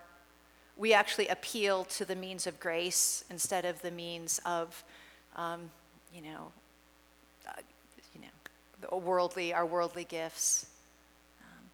So, uh, you know, for me, the, the three things that pretty much come up everywhere I go. Okay, I'm going to make it five. Here. The first is the first is God's goodness. If God is good, why did he make me this way? If God is so good, why do I feel this way every day? Those are really important questions. The second is the authority of the Word of God. How can this book that was written so long ago be authoritative now? What about new ideas? What about Freud? That's, the, that's really important. Um, you know, another thing that comes up, I think, constantly as just a blind spot is original sin. I, number four, I, I, believe that we have had a, um, um, a mealy mouthed, weak, person centered, and falsifying gospel message. We have told people that God wants you to be happy and prosper. We have not told people that God wants you to give him glory through your affliction and your suffering and your sacrifice and obedience. We have, we have peddled of this little light of mine gospel, and we have failed to tell people that the real gospel message says that yes, there's a man named Jesus. He came, he lived, he suffered, he died, he rose again, he sits at the right hand of God the Father, and you will have him for eternity. And right now in this earth, you will bear a cross or ten. Right? If we were honest with people, we would say that to them. And I think another thing that we just, you know, that I, you know, part of why I do what I do is that I believe God's elect people are everywhere. I don't think that we have talked. I think even, even in reform circles, we're like, okay, don't say election out loud. You're not going to say election to the secular press, are you? Well, you know, it's funny. That I, God sets apart a people for his own. Let's think about the beauty of that. Before the foundations of the world, you were set apart by a holy God before the foundations of the world. How long has God loved you? Yes, you are struggling right now. Yes, you feel lonely. And, and you know what? You are hungering for heaven because there is nothing here on this earth. All of the things that people, other people have have been denied to you. But how long has God loved you? You know, June 2nd, 1989, that's a short relationship. Did it really start the day you got on your knees and said the sinner's prayer? I don't buy it. And the Bible doesn't confirm that. Before the foundations of the world is a loving embrace of God's capacious wisdom and knowledge and holiness and glory in your life. It's the longest relationship you will ever have. It's the longest relationship any of us will ever have. And if we make idols out of our family, or out of our personal happiness, or out of our personal prosperity, we are disrespecting that. So, those are the five that pretty much anywhere I go, um, I, I, talk about. But I will say that I, I find that, that broad evangelicals get most snarky with me about those. and for the most part, um, an unbelieving audience or even a committed secular audience or an academic audience um, is willing to you know, hear you out as long as you're willing to listen back but steward well ideas. You know, the garden metaphor is such a good metaphor for other things too. When we start, when we think about repenting, you know, we've got to repent at the root, right? If we went and just sort of snipped the tops off of our dandelions, we said, okay, you know, I'm weeding my garden, you know, that, that just wouldn't work very well, would it? And yet, often that's how we think of repentance. So, you know, the Lord has given us stories. They're not just stories, but they are stories, and they have the, they have the capacity to, to draw you in and make you think about how those metaphors get played out in your life. Well, do that. You know, there's a richness of the Bible that is not just in do's and don'ts. You know, there's a richness in the way that it shapes your ideas. Yes. We have a lot of um, youth going to college this year, and I think it's happening more and more that um, young ladies and young men are in youth group, and then they go to college and they were Christians, Yeah. um, and then they start um, the gay li- lifestyle. How do our youth and us as parents who see these kids doing, going this lifestyle, how do we approach that with our students? And how can we relate to the kids that say they're Christians, yet they now are um, leading the gay lifestyle? Yeah, yeah. Okay, those are two questions. You mind if I separate them as two questions? Okay, so the first question was you know that that sort of uncanny experience of you've got a child in your home made a profession of faith believer um, you know has fruit you see fruit in that person's life and then somehow college is just it's like it takes them out of the game and you know, I, I'll tell you, the blood is on my hands on this one, right? I, I can tell you how this happens. Um, there are vampires like the person I used to be, uh, you know, waiting at the other end. And, and I, I know that just sounds really nasty and, and, and, uh, and possibly scapegoating, but maybe you can just take it as a confessional. You know, I truly thought that people who believed in Jesus were really stupid. I thought it was a stupid thing to believe. And, and uh, you know, I, I was on a war against stupid. So, you know, you'd have to be debating with me on this. If you were in my classroom, in fact, I made it very clear, you know, in my women's studies class, all papers were to be written from a feminist perspective. In French class, you speak French. In my class, you speak feminism. You don't like it? Go. You know, go now. But what you need to know is that what, what people are, especially in the core, the core college classes, people are being trained to look at the world through points of view that are radically different from the Bible. And they're being trained by someone like you know, who I used to be. And you've gotten a little taste of me. I'm subdued, I'm tired, I'm 52 now. Can you picture me at 30? You know, without Christ, right? That would be scary. I don't know what else to say. You would be, you should be scared. I was, I should have been scared. Um, so, so you know, be be alert to what what kind of a war zone people are going into, and do not think that Christian college is immune from that. In fact, I want you to know that, in my opinion, uh, I- you know, I think you would be better off at a secular college located really close, real close proximity to a pastor who is really involved in that college, who will read those books with you, who is on campus as much as he possibly can be. You worship at his church. You are at his in his family room, you know, Lord's Day evening. You are working all of this out because if not, none of us could withstand that. You know, we are given the means of grace and we are given the time to, to, to, access that. The means of grace are like a rushing river, and those means of grace are Bible reading and prayer and fellowship of the saints, um, the sacraments, real fellowship in your church. Many, many people who are sent off to college are just literally, you know, disconnected from all of that. Well, how else, why would their faith be sustained? I mean, how could you? How could it be? Uh, you know, I, I, the other thing that you have to be really mindful of doing as parents is to think about headship issues. You know, um, at what point are you handing over your headship to someone else? And have you thought that one out? You know, it's more of a question than a, than a comment because I think each family might do that differently. But, you know, ideally, that person, your child, is off at a college that has a really good, already established college ministry affiliated with a church that you you know you value that you vetted the pastor it's all good.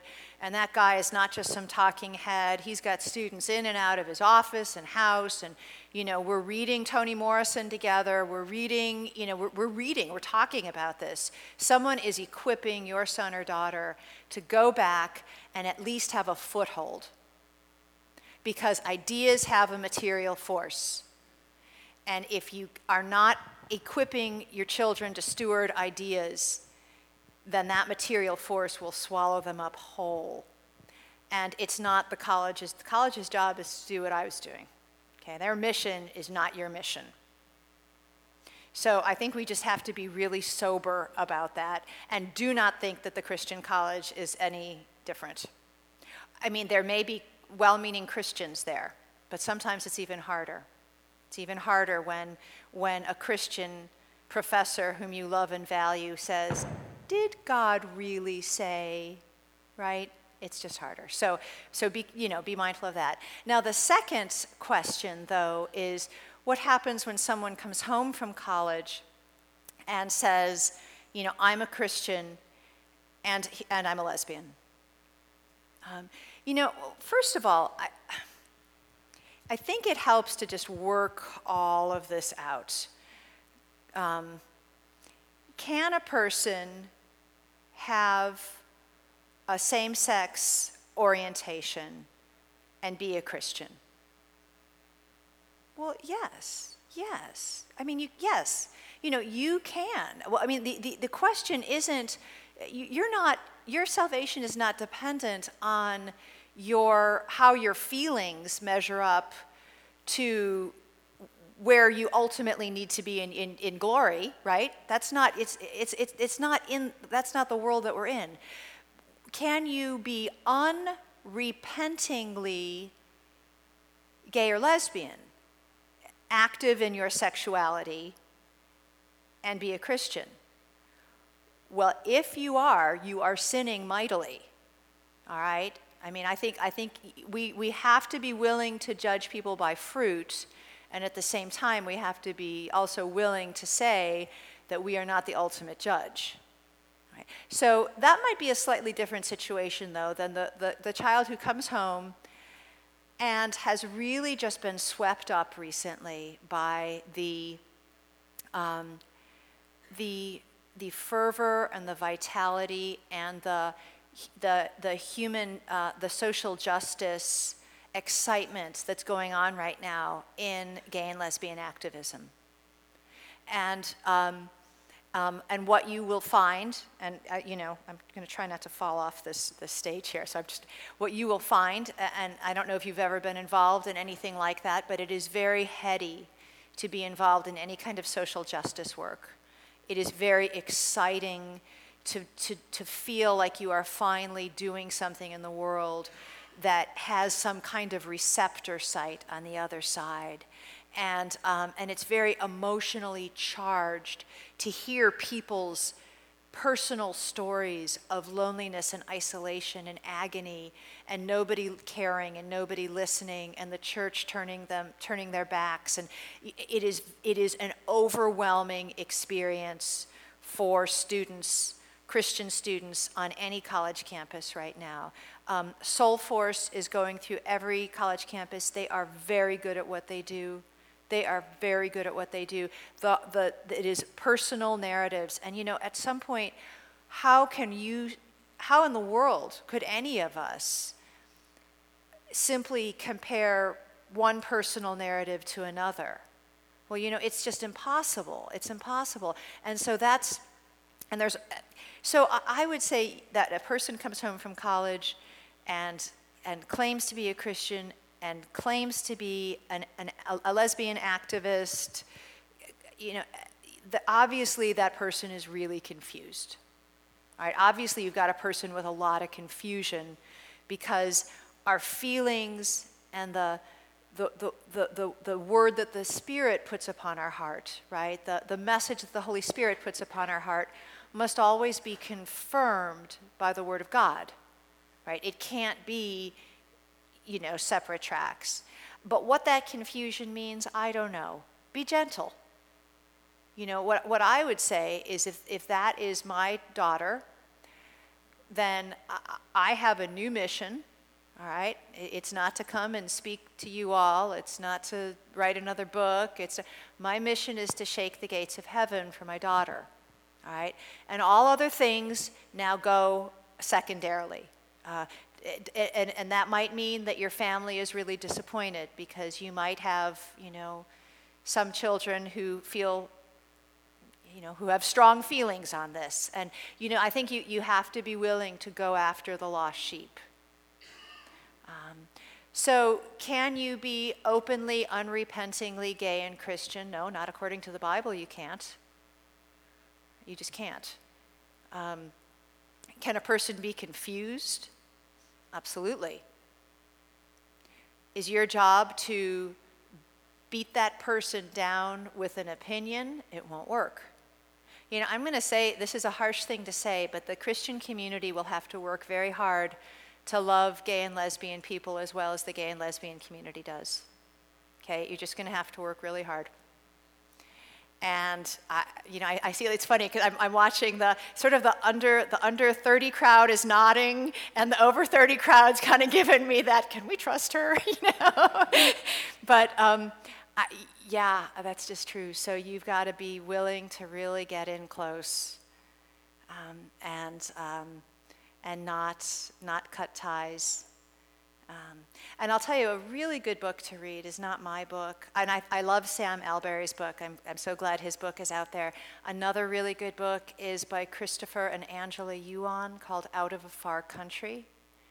And um, um, Angela, it's a, it's, a, it's a book written by a mother and a son. And um, and Angela writes just beautifully about how she prayed for Christopher all of those years. And, um, and Christopher found his first Bible in a garbage can in federal prison, and he's now a Bible professor at Moody.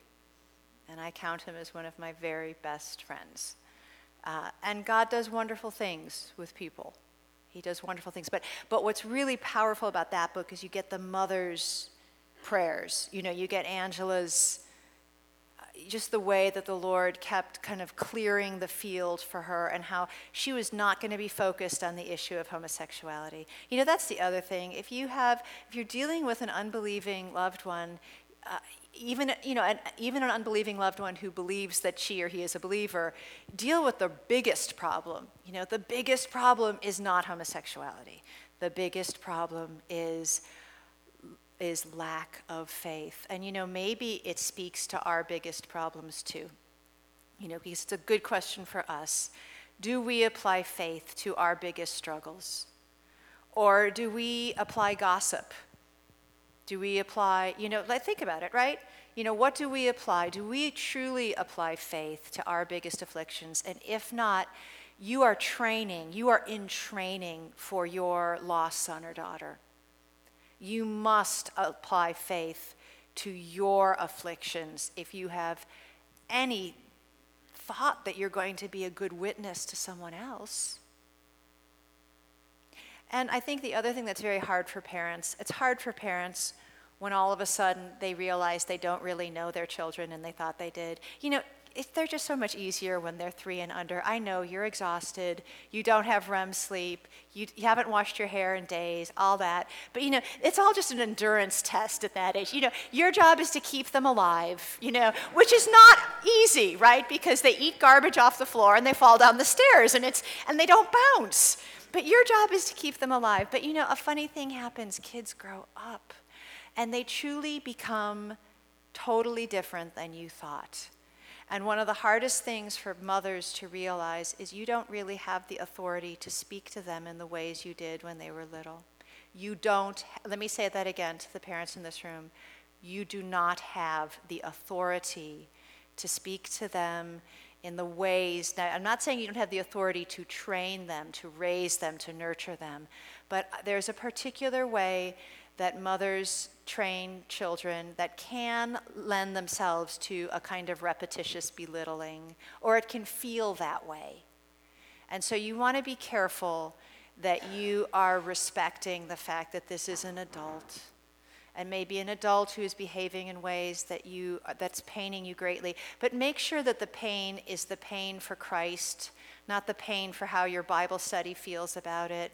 Not the pain for the grandchildren you won't have or you don't think you're going to have or you know get out of the way get out of the way. I know that sounds harsh doesn't it? But um, you know, I spend a good bit of my time talking to two groups of people grieving mothers and struggling women. And I would rather talk to the struggling women because they're honest with me about what's going on. The grieving mothers are, are, are hard for me. Be careful about the tendency to manipulate your children by, I raised you better. I mean, please, if sin was simply a matter of knowing better, you would not need a savior. You would need a new app on your iPhone and it would all be done. Right? You need a savior because sin rips you and the rest of the world apart. So I know those are really hard, hard things. And you know, when, when, you're in a da- when you're in a dangerous situation like that, you have to make sure that your own spiritual life is is a hundred times sharper than it's ever been. And you know, that's what Angela talks about in her book. She talks about that. But you know, stay focused on the real issues. What's the root issue? Homosexuality is not a root sin. It's just not. It's a it's a fruit of something else. So deal with the root. Um, and don't be afraid to ask people for real help. And if you are embarrassed, work that out, but not on your child. Okay, work that out. Work that out with your peers, with your Bible study, with your friends, but don't work that out on your daughter or son. All right, other questions? I wasn't going to say anything until your last few comments. Um, okay be, before this, but I, am going to have to tell you a little story okay. about what happened to me um, 36 years ago. Um, I was 24 years old, and I was um, a Southwest Minnesota farm boy who had gotten into the trucking business, and I went from a local driver to a long distance driver, and in the first six months, I was in 36 states and most cities in America. Very young and very naive.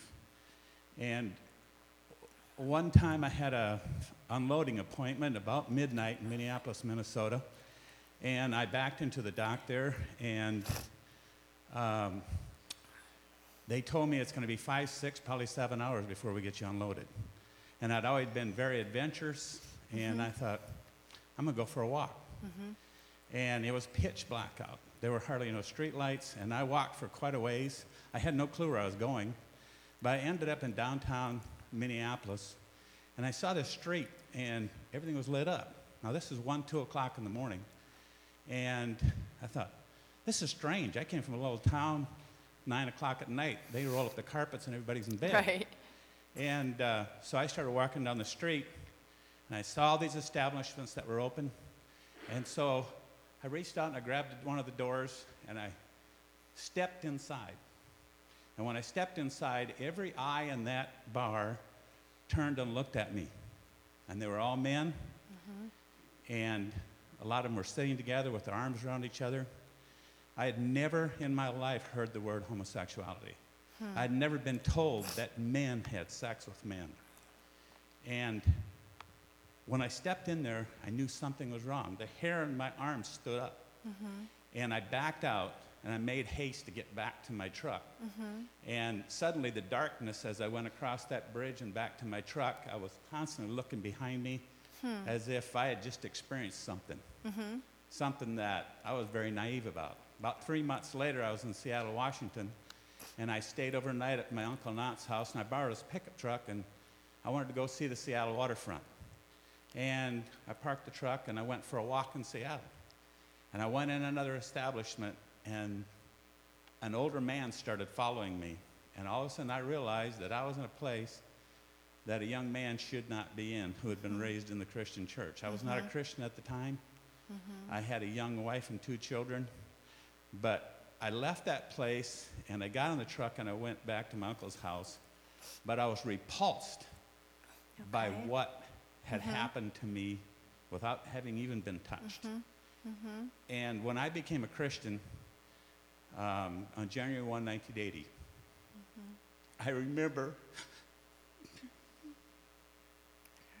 having a compassion for the for drugs, for people who were not as privileged as I was, who had not had a big loving family. Mm-hmm. Mm-hmm. And I helped people when I was on the road. I would give somebody a tank of gas, or I'd give mm-hmm. them food to eat. But I can't get past the repulsion I feel towards somebody who is attracted to another man when I have a beautiful wife and I can't understand that attraction. And yet I know that God loves that person just as much as he loves me. But how do I get past that repulsion? You come up, you said, how long did it take for somebody to, for the yuck factor? Right. How do I get past Right. the yuck factor? Right. Is my question. Yeah, that's a good question. No, and I think everyone here thanks you for the vulnerability behind that question. And you know, the, the, the, there are two things that, that I want to say about that. First of all, um, part of why God gives us a normative sexuality and part of why God gives us the opportunity to repent of our sin is so that we don't eat each other alive. All right, that, that you know, you described two very predatory situations. Well, anybody in a predatory situation would feel what you felt, would feel, you know, threatened and anxious and, um, and perhaps repulsed as well. Uh, you know, I mean, when you are, when you are in a predatory situation, regardless of what your affections are, it is a, uh, it is threatening and it is maddening and it is wrong. And then as Christians, we realize that the only thing that makes us people who are not predatory is God's grace and the ability to repent of our sin. All right, that God's grace in giving us the Bible and giving us a normative way of dealing one with another. And then the opportunity to repent. I think probably repentance is the biggest thing. Uh, you know, anytime I hear this issue of consenting adults, no, no, no, no, no. Not without Christ. There is just no such thing. So, uh, you know, I don't think that it is sinful to be repulsed by having been the object of a predatory sexuality. I think that I- I would agree with you. I think what we want to be, be careful of or just be mindful of, and this is part of the, the challenge right now that we have as Christians, you know, the, the gay community wants us to, you know, wants to say, look, you know, we're just like everybody else, except for the genders are different. Everything else is the same. And, and you know, there's just a flimsiness to that, all right? But there's also a reality that in common grace, not every gay person is predatory. Okay, God gives common grace. Common grace allows our gay neighbors to be really good citizens, uh, you know, sometimes, really good parents, um, um, you know, really good baseball players, whatever. That's common grace, and we benefit from it too. So I don't think we need to be, um, you know, I don't think we need to be, um, you know, horrified by that. But I think, you know, you've had two situations that were dangerous and predatory, and that you walked away from those two situations feeling repulsed by what you saw and by what you heard and by what almost happened to you makes perfect sense to me. So maybe there's someone else here who could offer some more counsel beyond that. Now, I don't know if you're doing this, but if you feel like this is you're, you're, you're generalizing that now into such a way that you feel like you could never, um, you know, you could not witness or you could not become friends with your gay and lesbian neighbors. You know, I, I, I would say that um, to, when we're honest with each other, we would all say that we have had these experiences with either people or groups of people that have been threatening to us. Right, uh, there's just there's no way around that. Uh, can you pray for your gay and lesbian neighbors? Start there. You know what what what means of grace has God given you that you can um, that you can bless your gay and lesbian neighbors with? You know, start there. Start there. Um, I think that in a in a church community, as we are elbows and eyes, and as we're a diverse group, can you support someone in your church community who is, um, you know, involved in some kind of helpful ministry? And you know, I, I would say too, I'm I'm uncomfortable in general you know, whenever a church will call me or say, you know, can you help me develop a ministry to gay and lesbian people? You know, I just say no. you know, I don't know what to say. You know, we can develop a ministry to the lost. You know, we can develop a ministry to, um, you know, to, um, you know, we can do a literacy ministry. We can, we can certainly develop a ministry where we really plug a, a need-based hole. But um, I'm uncomfortable with creating a ghetto in a church when we are not supposed to be a ghetto. You know, in spite of what the fellowship meal says, A through M could bring something other than a covered dish, you know, this Lord's Day. You know, just go be radical. You know, bring a watermelon. You know, so, uh, so I, you know, I, I, so on the one hand, I would I thank you for your vulnerability. I am sorry that those things happened to you. I would probably feel the exact same way. And if, if this has made it so that you don't feel like you can be on the front line of this ministry, God will use you on the sidelines. God will use you. You, you know what? We don't all need to be on the front line of everything. How could we possibly? How could, you know, and I think part of, part of why, we haven't talked about women's issues yet, but I think part of why it has been really hard for young women to understand a complementarian under, approach to the Bible is that the role of a helper has been totally and completely obliterated you know, as anything worth doing. So if you cannot be a frontline person, but you can be a helper, who knows how many people you are benefiting more greatly by doing that? We need more people on the sidelines praying. I wanted to ask you a question about young children. Yeah. I have uh, nine, seven, and five. Okay. And so I just wanted your thoughts and advice about just a day to day conversation because when I was a child, you never saw anything on television or anything about, you know, homosexuality.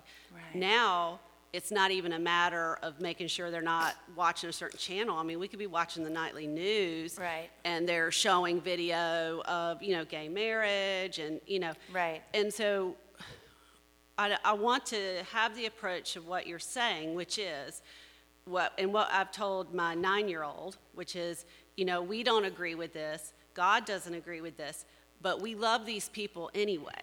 You know, we, right. you should always be kind to people, even if this is not something, a lifestyle we agree with. Right, um, right. And so I was just wondering what, you know, and then um, what you told your own children about your life. Right, right, so. right, right. Um, yeah, well, it, it, is, it is sort of funny. When you're me, you know, you kind of have to approach these things differently, don't you? you know, like there, there was just never a day that we sat down and said, okay, you know, mom used to be a lesbian and an atheist, and you were adopted. Okay, woo! Don't ask me any more questions, you know. Done, check, we're done. You know, we just, that's not, um, so my poor kids, right? I mean, they just, you know, what do you say? I, I tend, I, well, when we talk about homosexuality, we talk about it with little people in terms of affinity and affection. Um, So, um, you know, until you've talked about sexuality, it, it, it, they need to have a file folder to put this in. So, you know, we talk about it in terms of affinity and affection until a certain point when we talk about it in terms of sexuality. Now, I tend not to use words like agree with or don't agree with because my kids talk back really well. They were born talking back. They, that was their first ability to speak a sentence was talking back. So, so nobody agrees with me. So I'll tell you that I will be in the losing side if I ever said, you know, we, if I say we don't agree with this, I'll have a whole house full of little people under the four foot tall, you know, who all of a sudden are the best gay activists, you know, in the neighborhood. So, you know, what, what, what, what I, you know, what, what I do talk about, though, is that sin is deceptive. And that sin, it's not that some people are sinners, right? Pastor Dave introduced me as a sinner saved by grace. Everybody is a sinner. And it's not about what we agree with or what we don't agree with, because again, aha, they are going to become really good gay activists if I say that. I know that. I love them. I know them. Um, but it, it's not so much about agreement as it is awareness that in Christ we see ourselves differently. Christ, the gospel, is a special mirror, and it allows us to see ourselves differently. And we pray for that for our neighbors. We pray for that for ourselves. And our ability to sin comes from the fall. You know, so it isn't that some people are weaker than others or some people, I don't know if you're little ones, but for years, you know, is that person nice? Is that person nice? You know, and even, you know, color for my children, all of my children are biracial. Color was never about skin, it was always about shirt you know, the blue boy, the green boy, the, I mean, nobody know, you know, you'd think, you'd think we'd figure out race, you know, but, you know, it, t- it took like the 10-year-old time to really, to really get there. So, so, you know, you want to work with what they are seeing. Um, I will say, you know, we don't have TV. Um, it actually was stolen. We, had, we, we were robbed. And the, I mean, and even my kids will tell you, Mom is so happy they took the TV.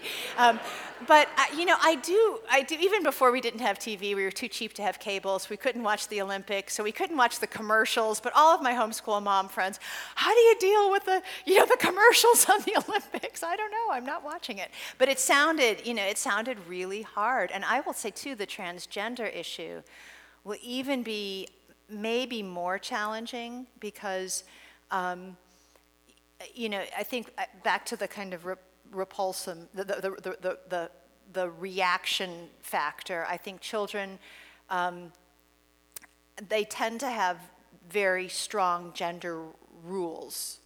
And I think to see someone in a transition like that is, will be very threatening, and I think we're going to see more of that. I think we're going to be seeing more, not just the finished, you know, a finished transsexual, but I think we're going to be seeing more transitional issues. And I think, I think our children are going to have to be equipped to know how to respond, how to understand. So I, I think that if you think you're sheltering them, you're not.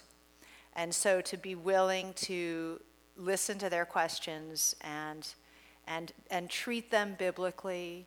But ultimately, you know, sin and grace are never private. You know, they're just never private. We might think they're private, but sin and grace are never private. And um, original sin has rendered it so that it's a pretty equal playing field. And the gospel is a mirror that allows us to see ourselves in a, in, in, a, in, a, in, a, in a more accurate way. Now, we're not going to see ourselves perfectly until glory, right? We're going to look through that glass darkly. But that's, those are some of the ways that we talk. Um, and, and I think, too, to be, you know, to be mindful that it's not that you can't learn good things from your gay and lesbian neighbors. I don't know. You can learn, uh, uh, you know, my, I have neighbors who are exceptional woodworkers. I don't know anything about woodworking, but you know, it's, it's, a, it's a wonderful craft. It's a wonderful skill. People, you know, people contribute. Uh, I mean, you know, I, I have a neighbor. We first moved into our, our house, and my, um, my son was riding his bike without a helmet. And my, my lesbian neighbor took away his bike for a week. Now, let me tell you something. We became best friends at that moment. Okay? I mean, finally, finally, you know, isn't it wonderful when you're a parent and you actually realize that your neighbors are grown ups? so, you know, to, to value and appreciate people doesn't necessarily mean that you throw everything open and you leave all counsel. You know, you are always your household, your family, your church, on the Word of God. You know, we are to be like the Bereans, and to the degree that we can teach our little people to do that, we do that too.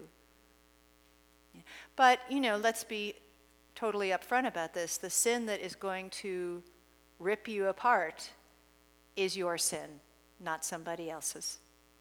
So, to be much more mindful of the way that your sin is the most dangerous sin around, not somebody else's.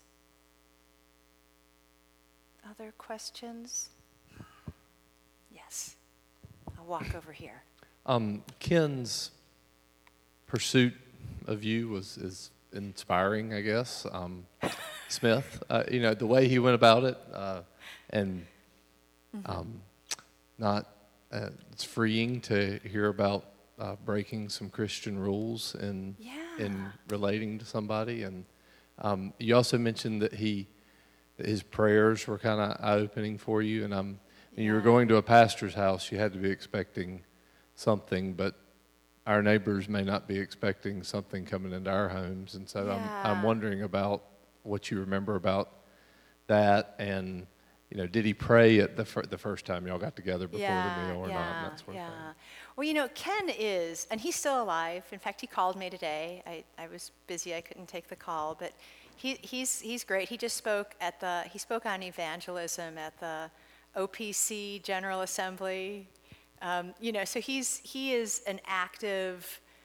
uh, I mean, he's retired, but he, he doesn't know what retired means. When I, I saw him last September, and he shared with me this tract that he put together, and I said, "Oh, you know, how many have you given out?" And he said, and he has a rule: he will never hand someone a tract unless he has sat on your porch, had a cup of tea with you, knows you well, you have you know each other's names. Eight hundred.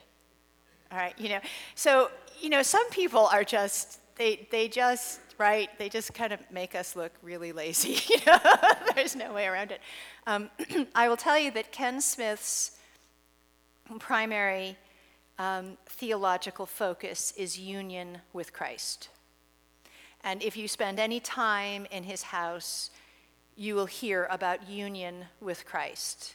He will tutor you in union with Christ. And his house, um, I don't know, it's like a it's like a home for wayward dogs or something. You know, you're there, but then so and so is walking through, and you never know who's going to be at the table. And um, you know, the Bible's always open, and then there's the dictionary, and and anything goes.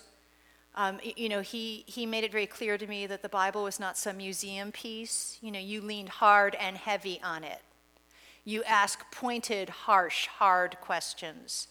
Um, you're not squeamish with God. God wasn't squeamish with his son. You don't, you know, we don't mess around. So he just, he, he um, establishes a, um, a candid transparency. Um, and he introduces um, what might seem to be theological ideas, he introduces them in a very pragmatic, very lived way. So for Ken, union with Christ means that um, I'm your neighbor, and you know it's Syracuse, New York. People aren't moving very quickly. You know, it's you're there. People have been there from the same zip code for you know centuries, um, and for as long as we're neighbors, I am going to make sure that my union with Christ is something that is also a blessing and a benefit to you. And, and, you know, he made it very clear to me from the very beginning I can accept you right where you are. I don't have to approve, do I? And I, and I had a whole world of approving people. I didn't need one, I didn't need more fan mail. Um, so he was, he was just very honest, and, and so am I. Um, but, but I think I, I left feeling that for as long as we were neighbors, we were going to be friends. Now, obviously, we are deeper friends because we are in Christ. but, but I didn't get the sense that there were any strings attached. So, you know, in some ways, you know, Ken Smith was a old, reformed pastor. But because union with Christ was more important to him than what his young elders thought or what, you know, these other things, he, he felt like he had a whole lot of time with me. Um, he also said, because I had said to him at one point, you know, why didn't you just like say, you know, come on, Rosaria, let's get to the point. You know, why did you let me go on for two years? And, you know, weren't you afraid I was going to die in a car accident and you would never share the gospel? And, you know, like, you know, all those kinds of things. And, and he said, well, well, first of all, you were reading the Bible more than most of the people in my church, so I wasn't really concerned that you weren't, you know, reading, the, you know, you were already kind of checking that one off. But, um, but, but he said, you know, the, the Holy Spirit did not give me liberty to really push at you. And, you know, probably one of my strangest encounters, and I, I remember, I think I shared this at Southeastern Baptist Seminary. It didn't quite go over as well as it might here. Let's see. Um, he, um, he, you know, I'd, I'd come with a real spiritual quandary, and I said, Ken, I just don't know what to do. And, and he did not say, well, you know, Rosaria, just, you know, you know, ditch the girlfriend, commit your life to Christ, you know, join the church, you know, come on. He looked at me, I remember this so perplexing. This man was, is always so perplexing. He looked at me and he said, Rosaria, were you baptized? Well, I said, Well, of course I was baptized. I'm, I went through four Catholic sacraments. I was, you know, a month old. I don't remember it. What does that have to do with anything? He said, Oh, uh huh. Well, so you've never really thought about your baptism. I said, What is there to think about? He said, You need to go home and think about your baptism. I said, Well, where do I start? you know? And, he gave me some things. He said, You know, in our catechism, we talk about improving upon your baptism. How do you, imp- what are you, t-? so it was really perplexing to me. I mean, I almost felt like I was chopped liver sometimes, you know, like, we're not, I'm not going to tell you what to do. You know, the Holy Spirit is going to guide and direct. And, but he did say that he was kind of wait, baiting, you know, he was, he was waiting me out because he wasn't really sure if I had really thought about my baptism and thought about what it meant, um, you know, what it meant to be a covenant breaker, you know, in some ways, really. Because to be a covenant breaker, it's, it means you're in the covenant, right? You know, and, and he wasn't sure. I mean, he was just really curious to know what I would think of my baptism.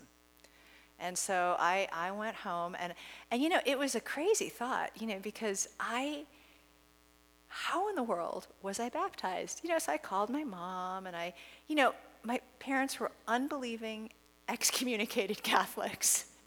That right there is absurd that I was baptized. that I went to Catholic school for almost 18 years. And yes, I do know that there are some theological issues, but I still, you know, did a lot of Bible memory. I still memorized a number of creeds and councils. And, you know, it, it did make me think about the fact that God was directing my steps all the way. And what it really forced me to do, because I think Ken realized, you know, I love to debate. I would love to have just debated with Ken, you know, all night long. He is not a debate, he would not even go there.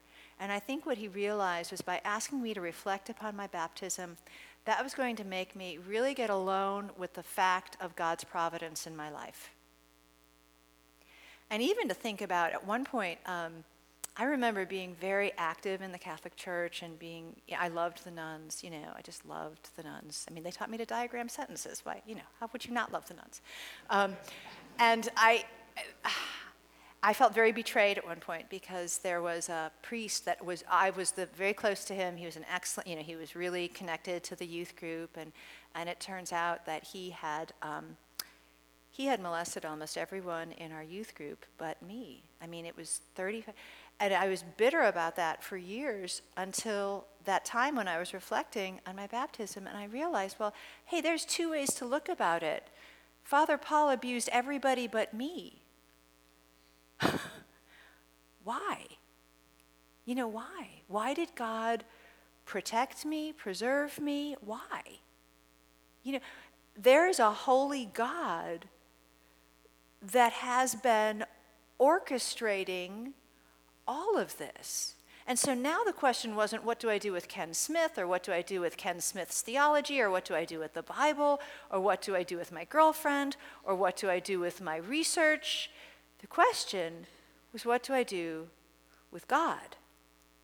And that created a little space, teeny tiny little space, for really an emotional response that, that I had when, um, you know, when I believe I was converted. Because at that point, you know, there were people who asked me, Do you still feel like a lesbian? Well, of course I still felt like a lesbian. But the, the real thing, uh, you know, for me, when I was converted, you know, I, I didn't want a girlfriend or a boyfriend or a dog or a house or a job. I wanted Jesus. And it was a bookend, parallel, you know, recollection of what it was like when Ken Smith said, Go think about your baptism. Because thinking about my baptism made me think about the covenant. And thinking about the covenant made me think about God's providence. And thinking about God's providence made me realize that, you know, I was a covenant breaker from the beginning, raised by covenant breakers. No reason in the world, apart from God's grace, that I would have been given those protections and those gifts. And so, I, you know, again, I don't know that you could write an evangelism manual on that, but um, Ken Smith values union with Christ. And, you know, and I think it's a good thing to think about, you know, as we leave this place, you know, what do we value? You know, what do we treasure? You know, what do we value? What do we treasure? And, and do our unbelieving friends, is it palpable in some ways, even if they don't have the vocabulary? You know, is it palpable in some significant way? But I'll tell you what Ken was not well, I should say it this way Ken was not one of those seeker friendly pastors, except for in this way the only seeker is God. God is a seeking God. And Ken believed that God was seeking after me. And so he wanted to facilitate that and get out of the way at the same time. But I'm sure that there are a lot of people over the years, you know, because it was years, you know, I'm sure that there are a lot of people who just thought it was ridiculous that he was wasting all that time on this one person. You know, he could have packed in the thousands and, you know, and it was pricey time. It was real time. So, but he would say that it comes from really valuing union with Christ over over all else. And you know, and I've been thinking about that a lot lately. You know, as as we've been watching the debates with the Gospel Coalition and law and grace and where do we stand on some of these things and you know where does sanctification come from well you know a lot of sanctification comes from union with christ uh, right i mean you know there's there's there's something quite capacious about what ken smith really focused on in life you know the other big focus for him was hospitality and, and Kent and I have tried very much to do that as well. That, that hospitality for, for Ken and hospitality for the Butterfields is really not something that we, you know, because we do it all the time, we don't have to plan for it, if that makes any sense. You know, we don't worry about it because we do it all the time. so, you know, sometimes the house is clean and sometimes it is not, and, you know. And if the dog needs to be walked, why, hopefully there's someone in the house who will go do that for me so I can get dinner on the table. So, and it was nice to see that about Ken too, that he wasn't worried about making an impression.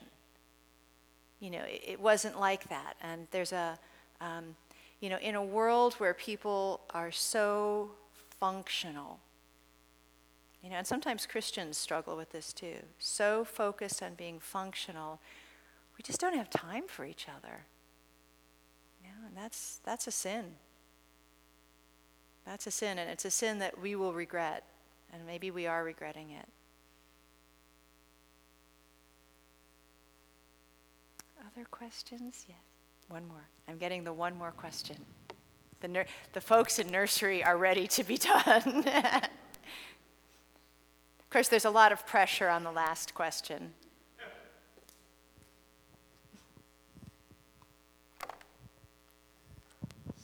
Thank you so much for your presentation and I definitely really enjoyed it. It was very insightful.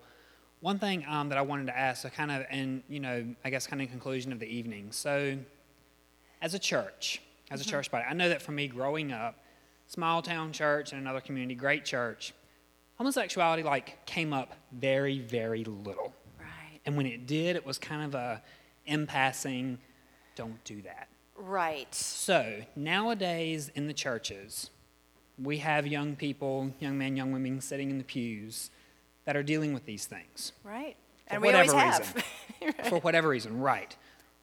How does the church respond to that? What do we do to be a place where the young men and women sitting in our congregations can feel because of course the world is giving us all a very clear message about homosexuality. Right, A that's right. very clear one and what, what the world is telling those kids what we should be doing with it. Right. So, how does the church make sure that they know they can come to the church with Yeah, yeah, yeah, yeah, yeah.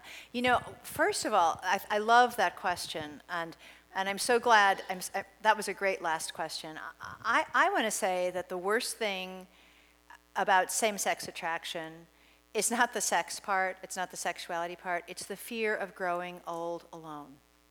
Okay, it's the fear that everybody else is going on in their developmental stages and you're just stuck.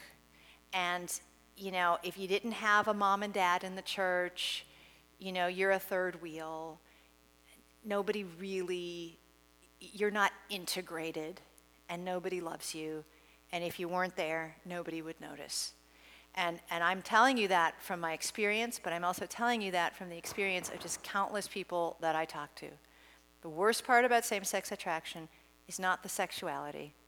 Not if you're a Christian. I mean, I think, you know, there, there are sexual addictions and other problems, but if you are a Christian and you're struggling with same sex attraction, the worst part is the fear of being lonely forever. And, you know, you can't deal with that in a pulpit ministry alone.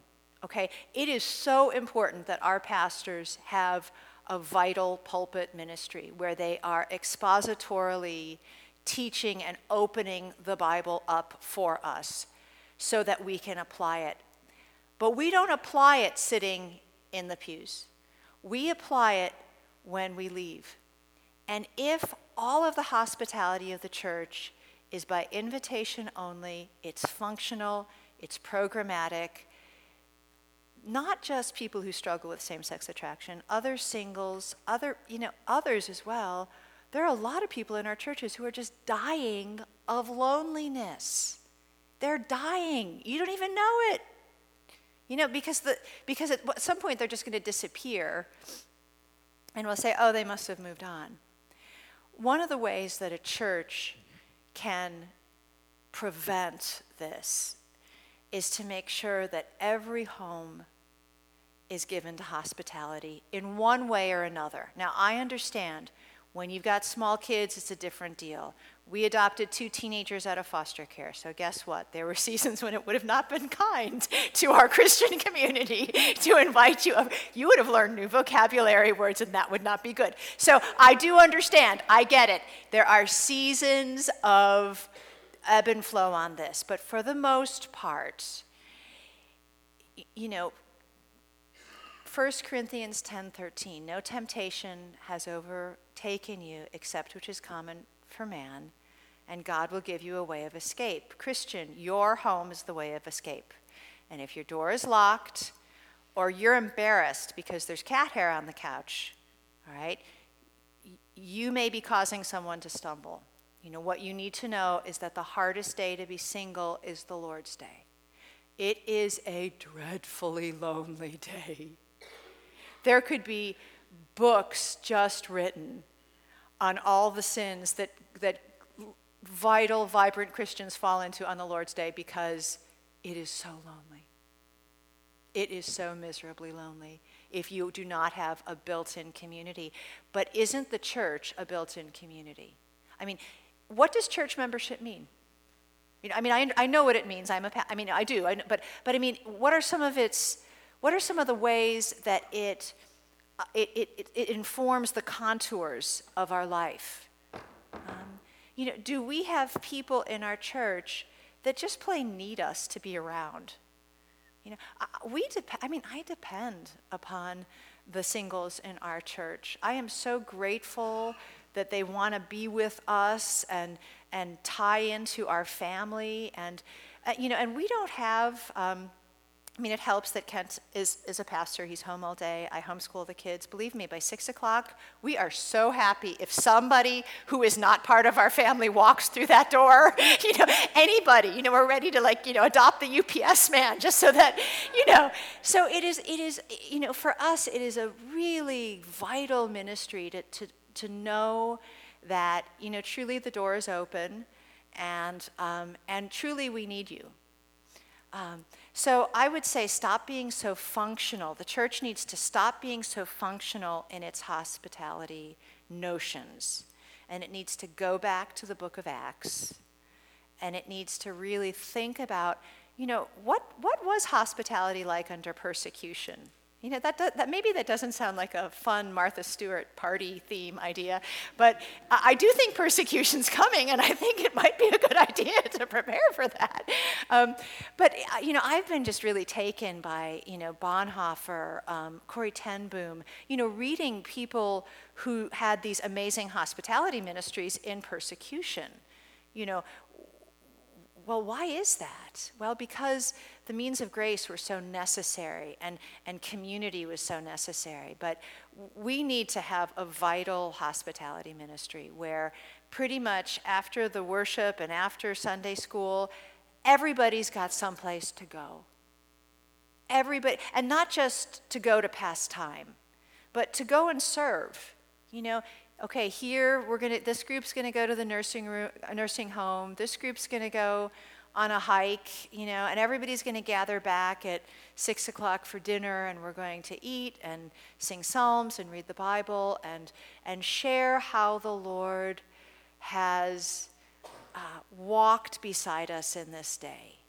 And it is amazing what one day free of loneliness, one day out of seven, when you know the singles in your church, the widows in your church, the college students in your church know that it's the one day. I'm not going to be, fi- I'm going to be fighting other battles. It's the one day. I'm not going to fight this battle.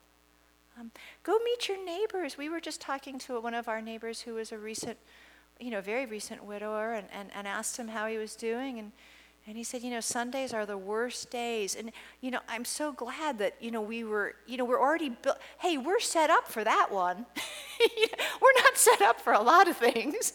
Don't ask me for money, you know, but, but we're set up for that one because we gather. You know, and if you're the first one home after worship, um, you know, set the table for me, or you know, um, so I think to just encourage people to have um, a hospitality ministry that isn't so functional and, um, and understands that probably one of the greatest gifts that a Christian can give another person is accompanied suffering. It's, it's one of the greatest gifts. It's, um, um, it, it's, a, it's, it's, a, it's a hugely important thread in the Bible, it's a thread in the life of Jesus, accompanied suffering. Am I good company for the suffering? Do I know how to stand with the disempowered? Am I so squeamish? I don't want to ask you. Look, if you're single, if you're widowed, if you're a college student, you're, you know, if you are disconnected, you need to be with people. Now, I don't mean this in some kind of a crazy extroverted way. Uh, you know, you can just come over and, re- and go read in the corner with one of the kids. You can just come over and walk the dog. You don't have to be, it doesn't have to be kind of manic society. It's just community. And you know, a lot happens when you do that. I was reading um, The Hiding Place with, with my children, and we were really intrigued at the fact that the Ten Booms you know, before they had a purpose, they had a practice. You know, their practice, because Casper was the watchmaker, was, you know, every day at 8 a.m. they would have breakfast and they would open the doors to anyone else who would like to join them and they would read a chapter from the New Testament and at night at 6 o'clock they would have dinner and there, was, there would always be people in the shop and they would join them and they would read a chapter from the Old Testament and they did that consistently. And before they knew how God would use that, they already had a community. They already knew how to be vitally involved in one another. The Bible was already um, a thread, uh, a tapestry of grace throughout their lives. So, you know, we have to start rehearsing now for, for, for, for, for later. We don't know what tomorrow will bring, we really don't. Um, but, but community and building community and in being intentional about how you build community in your home is, I think, a vital link to that. And that's where it comes up.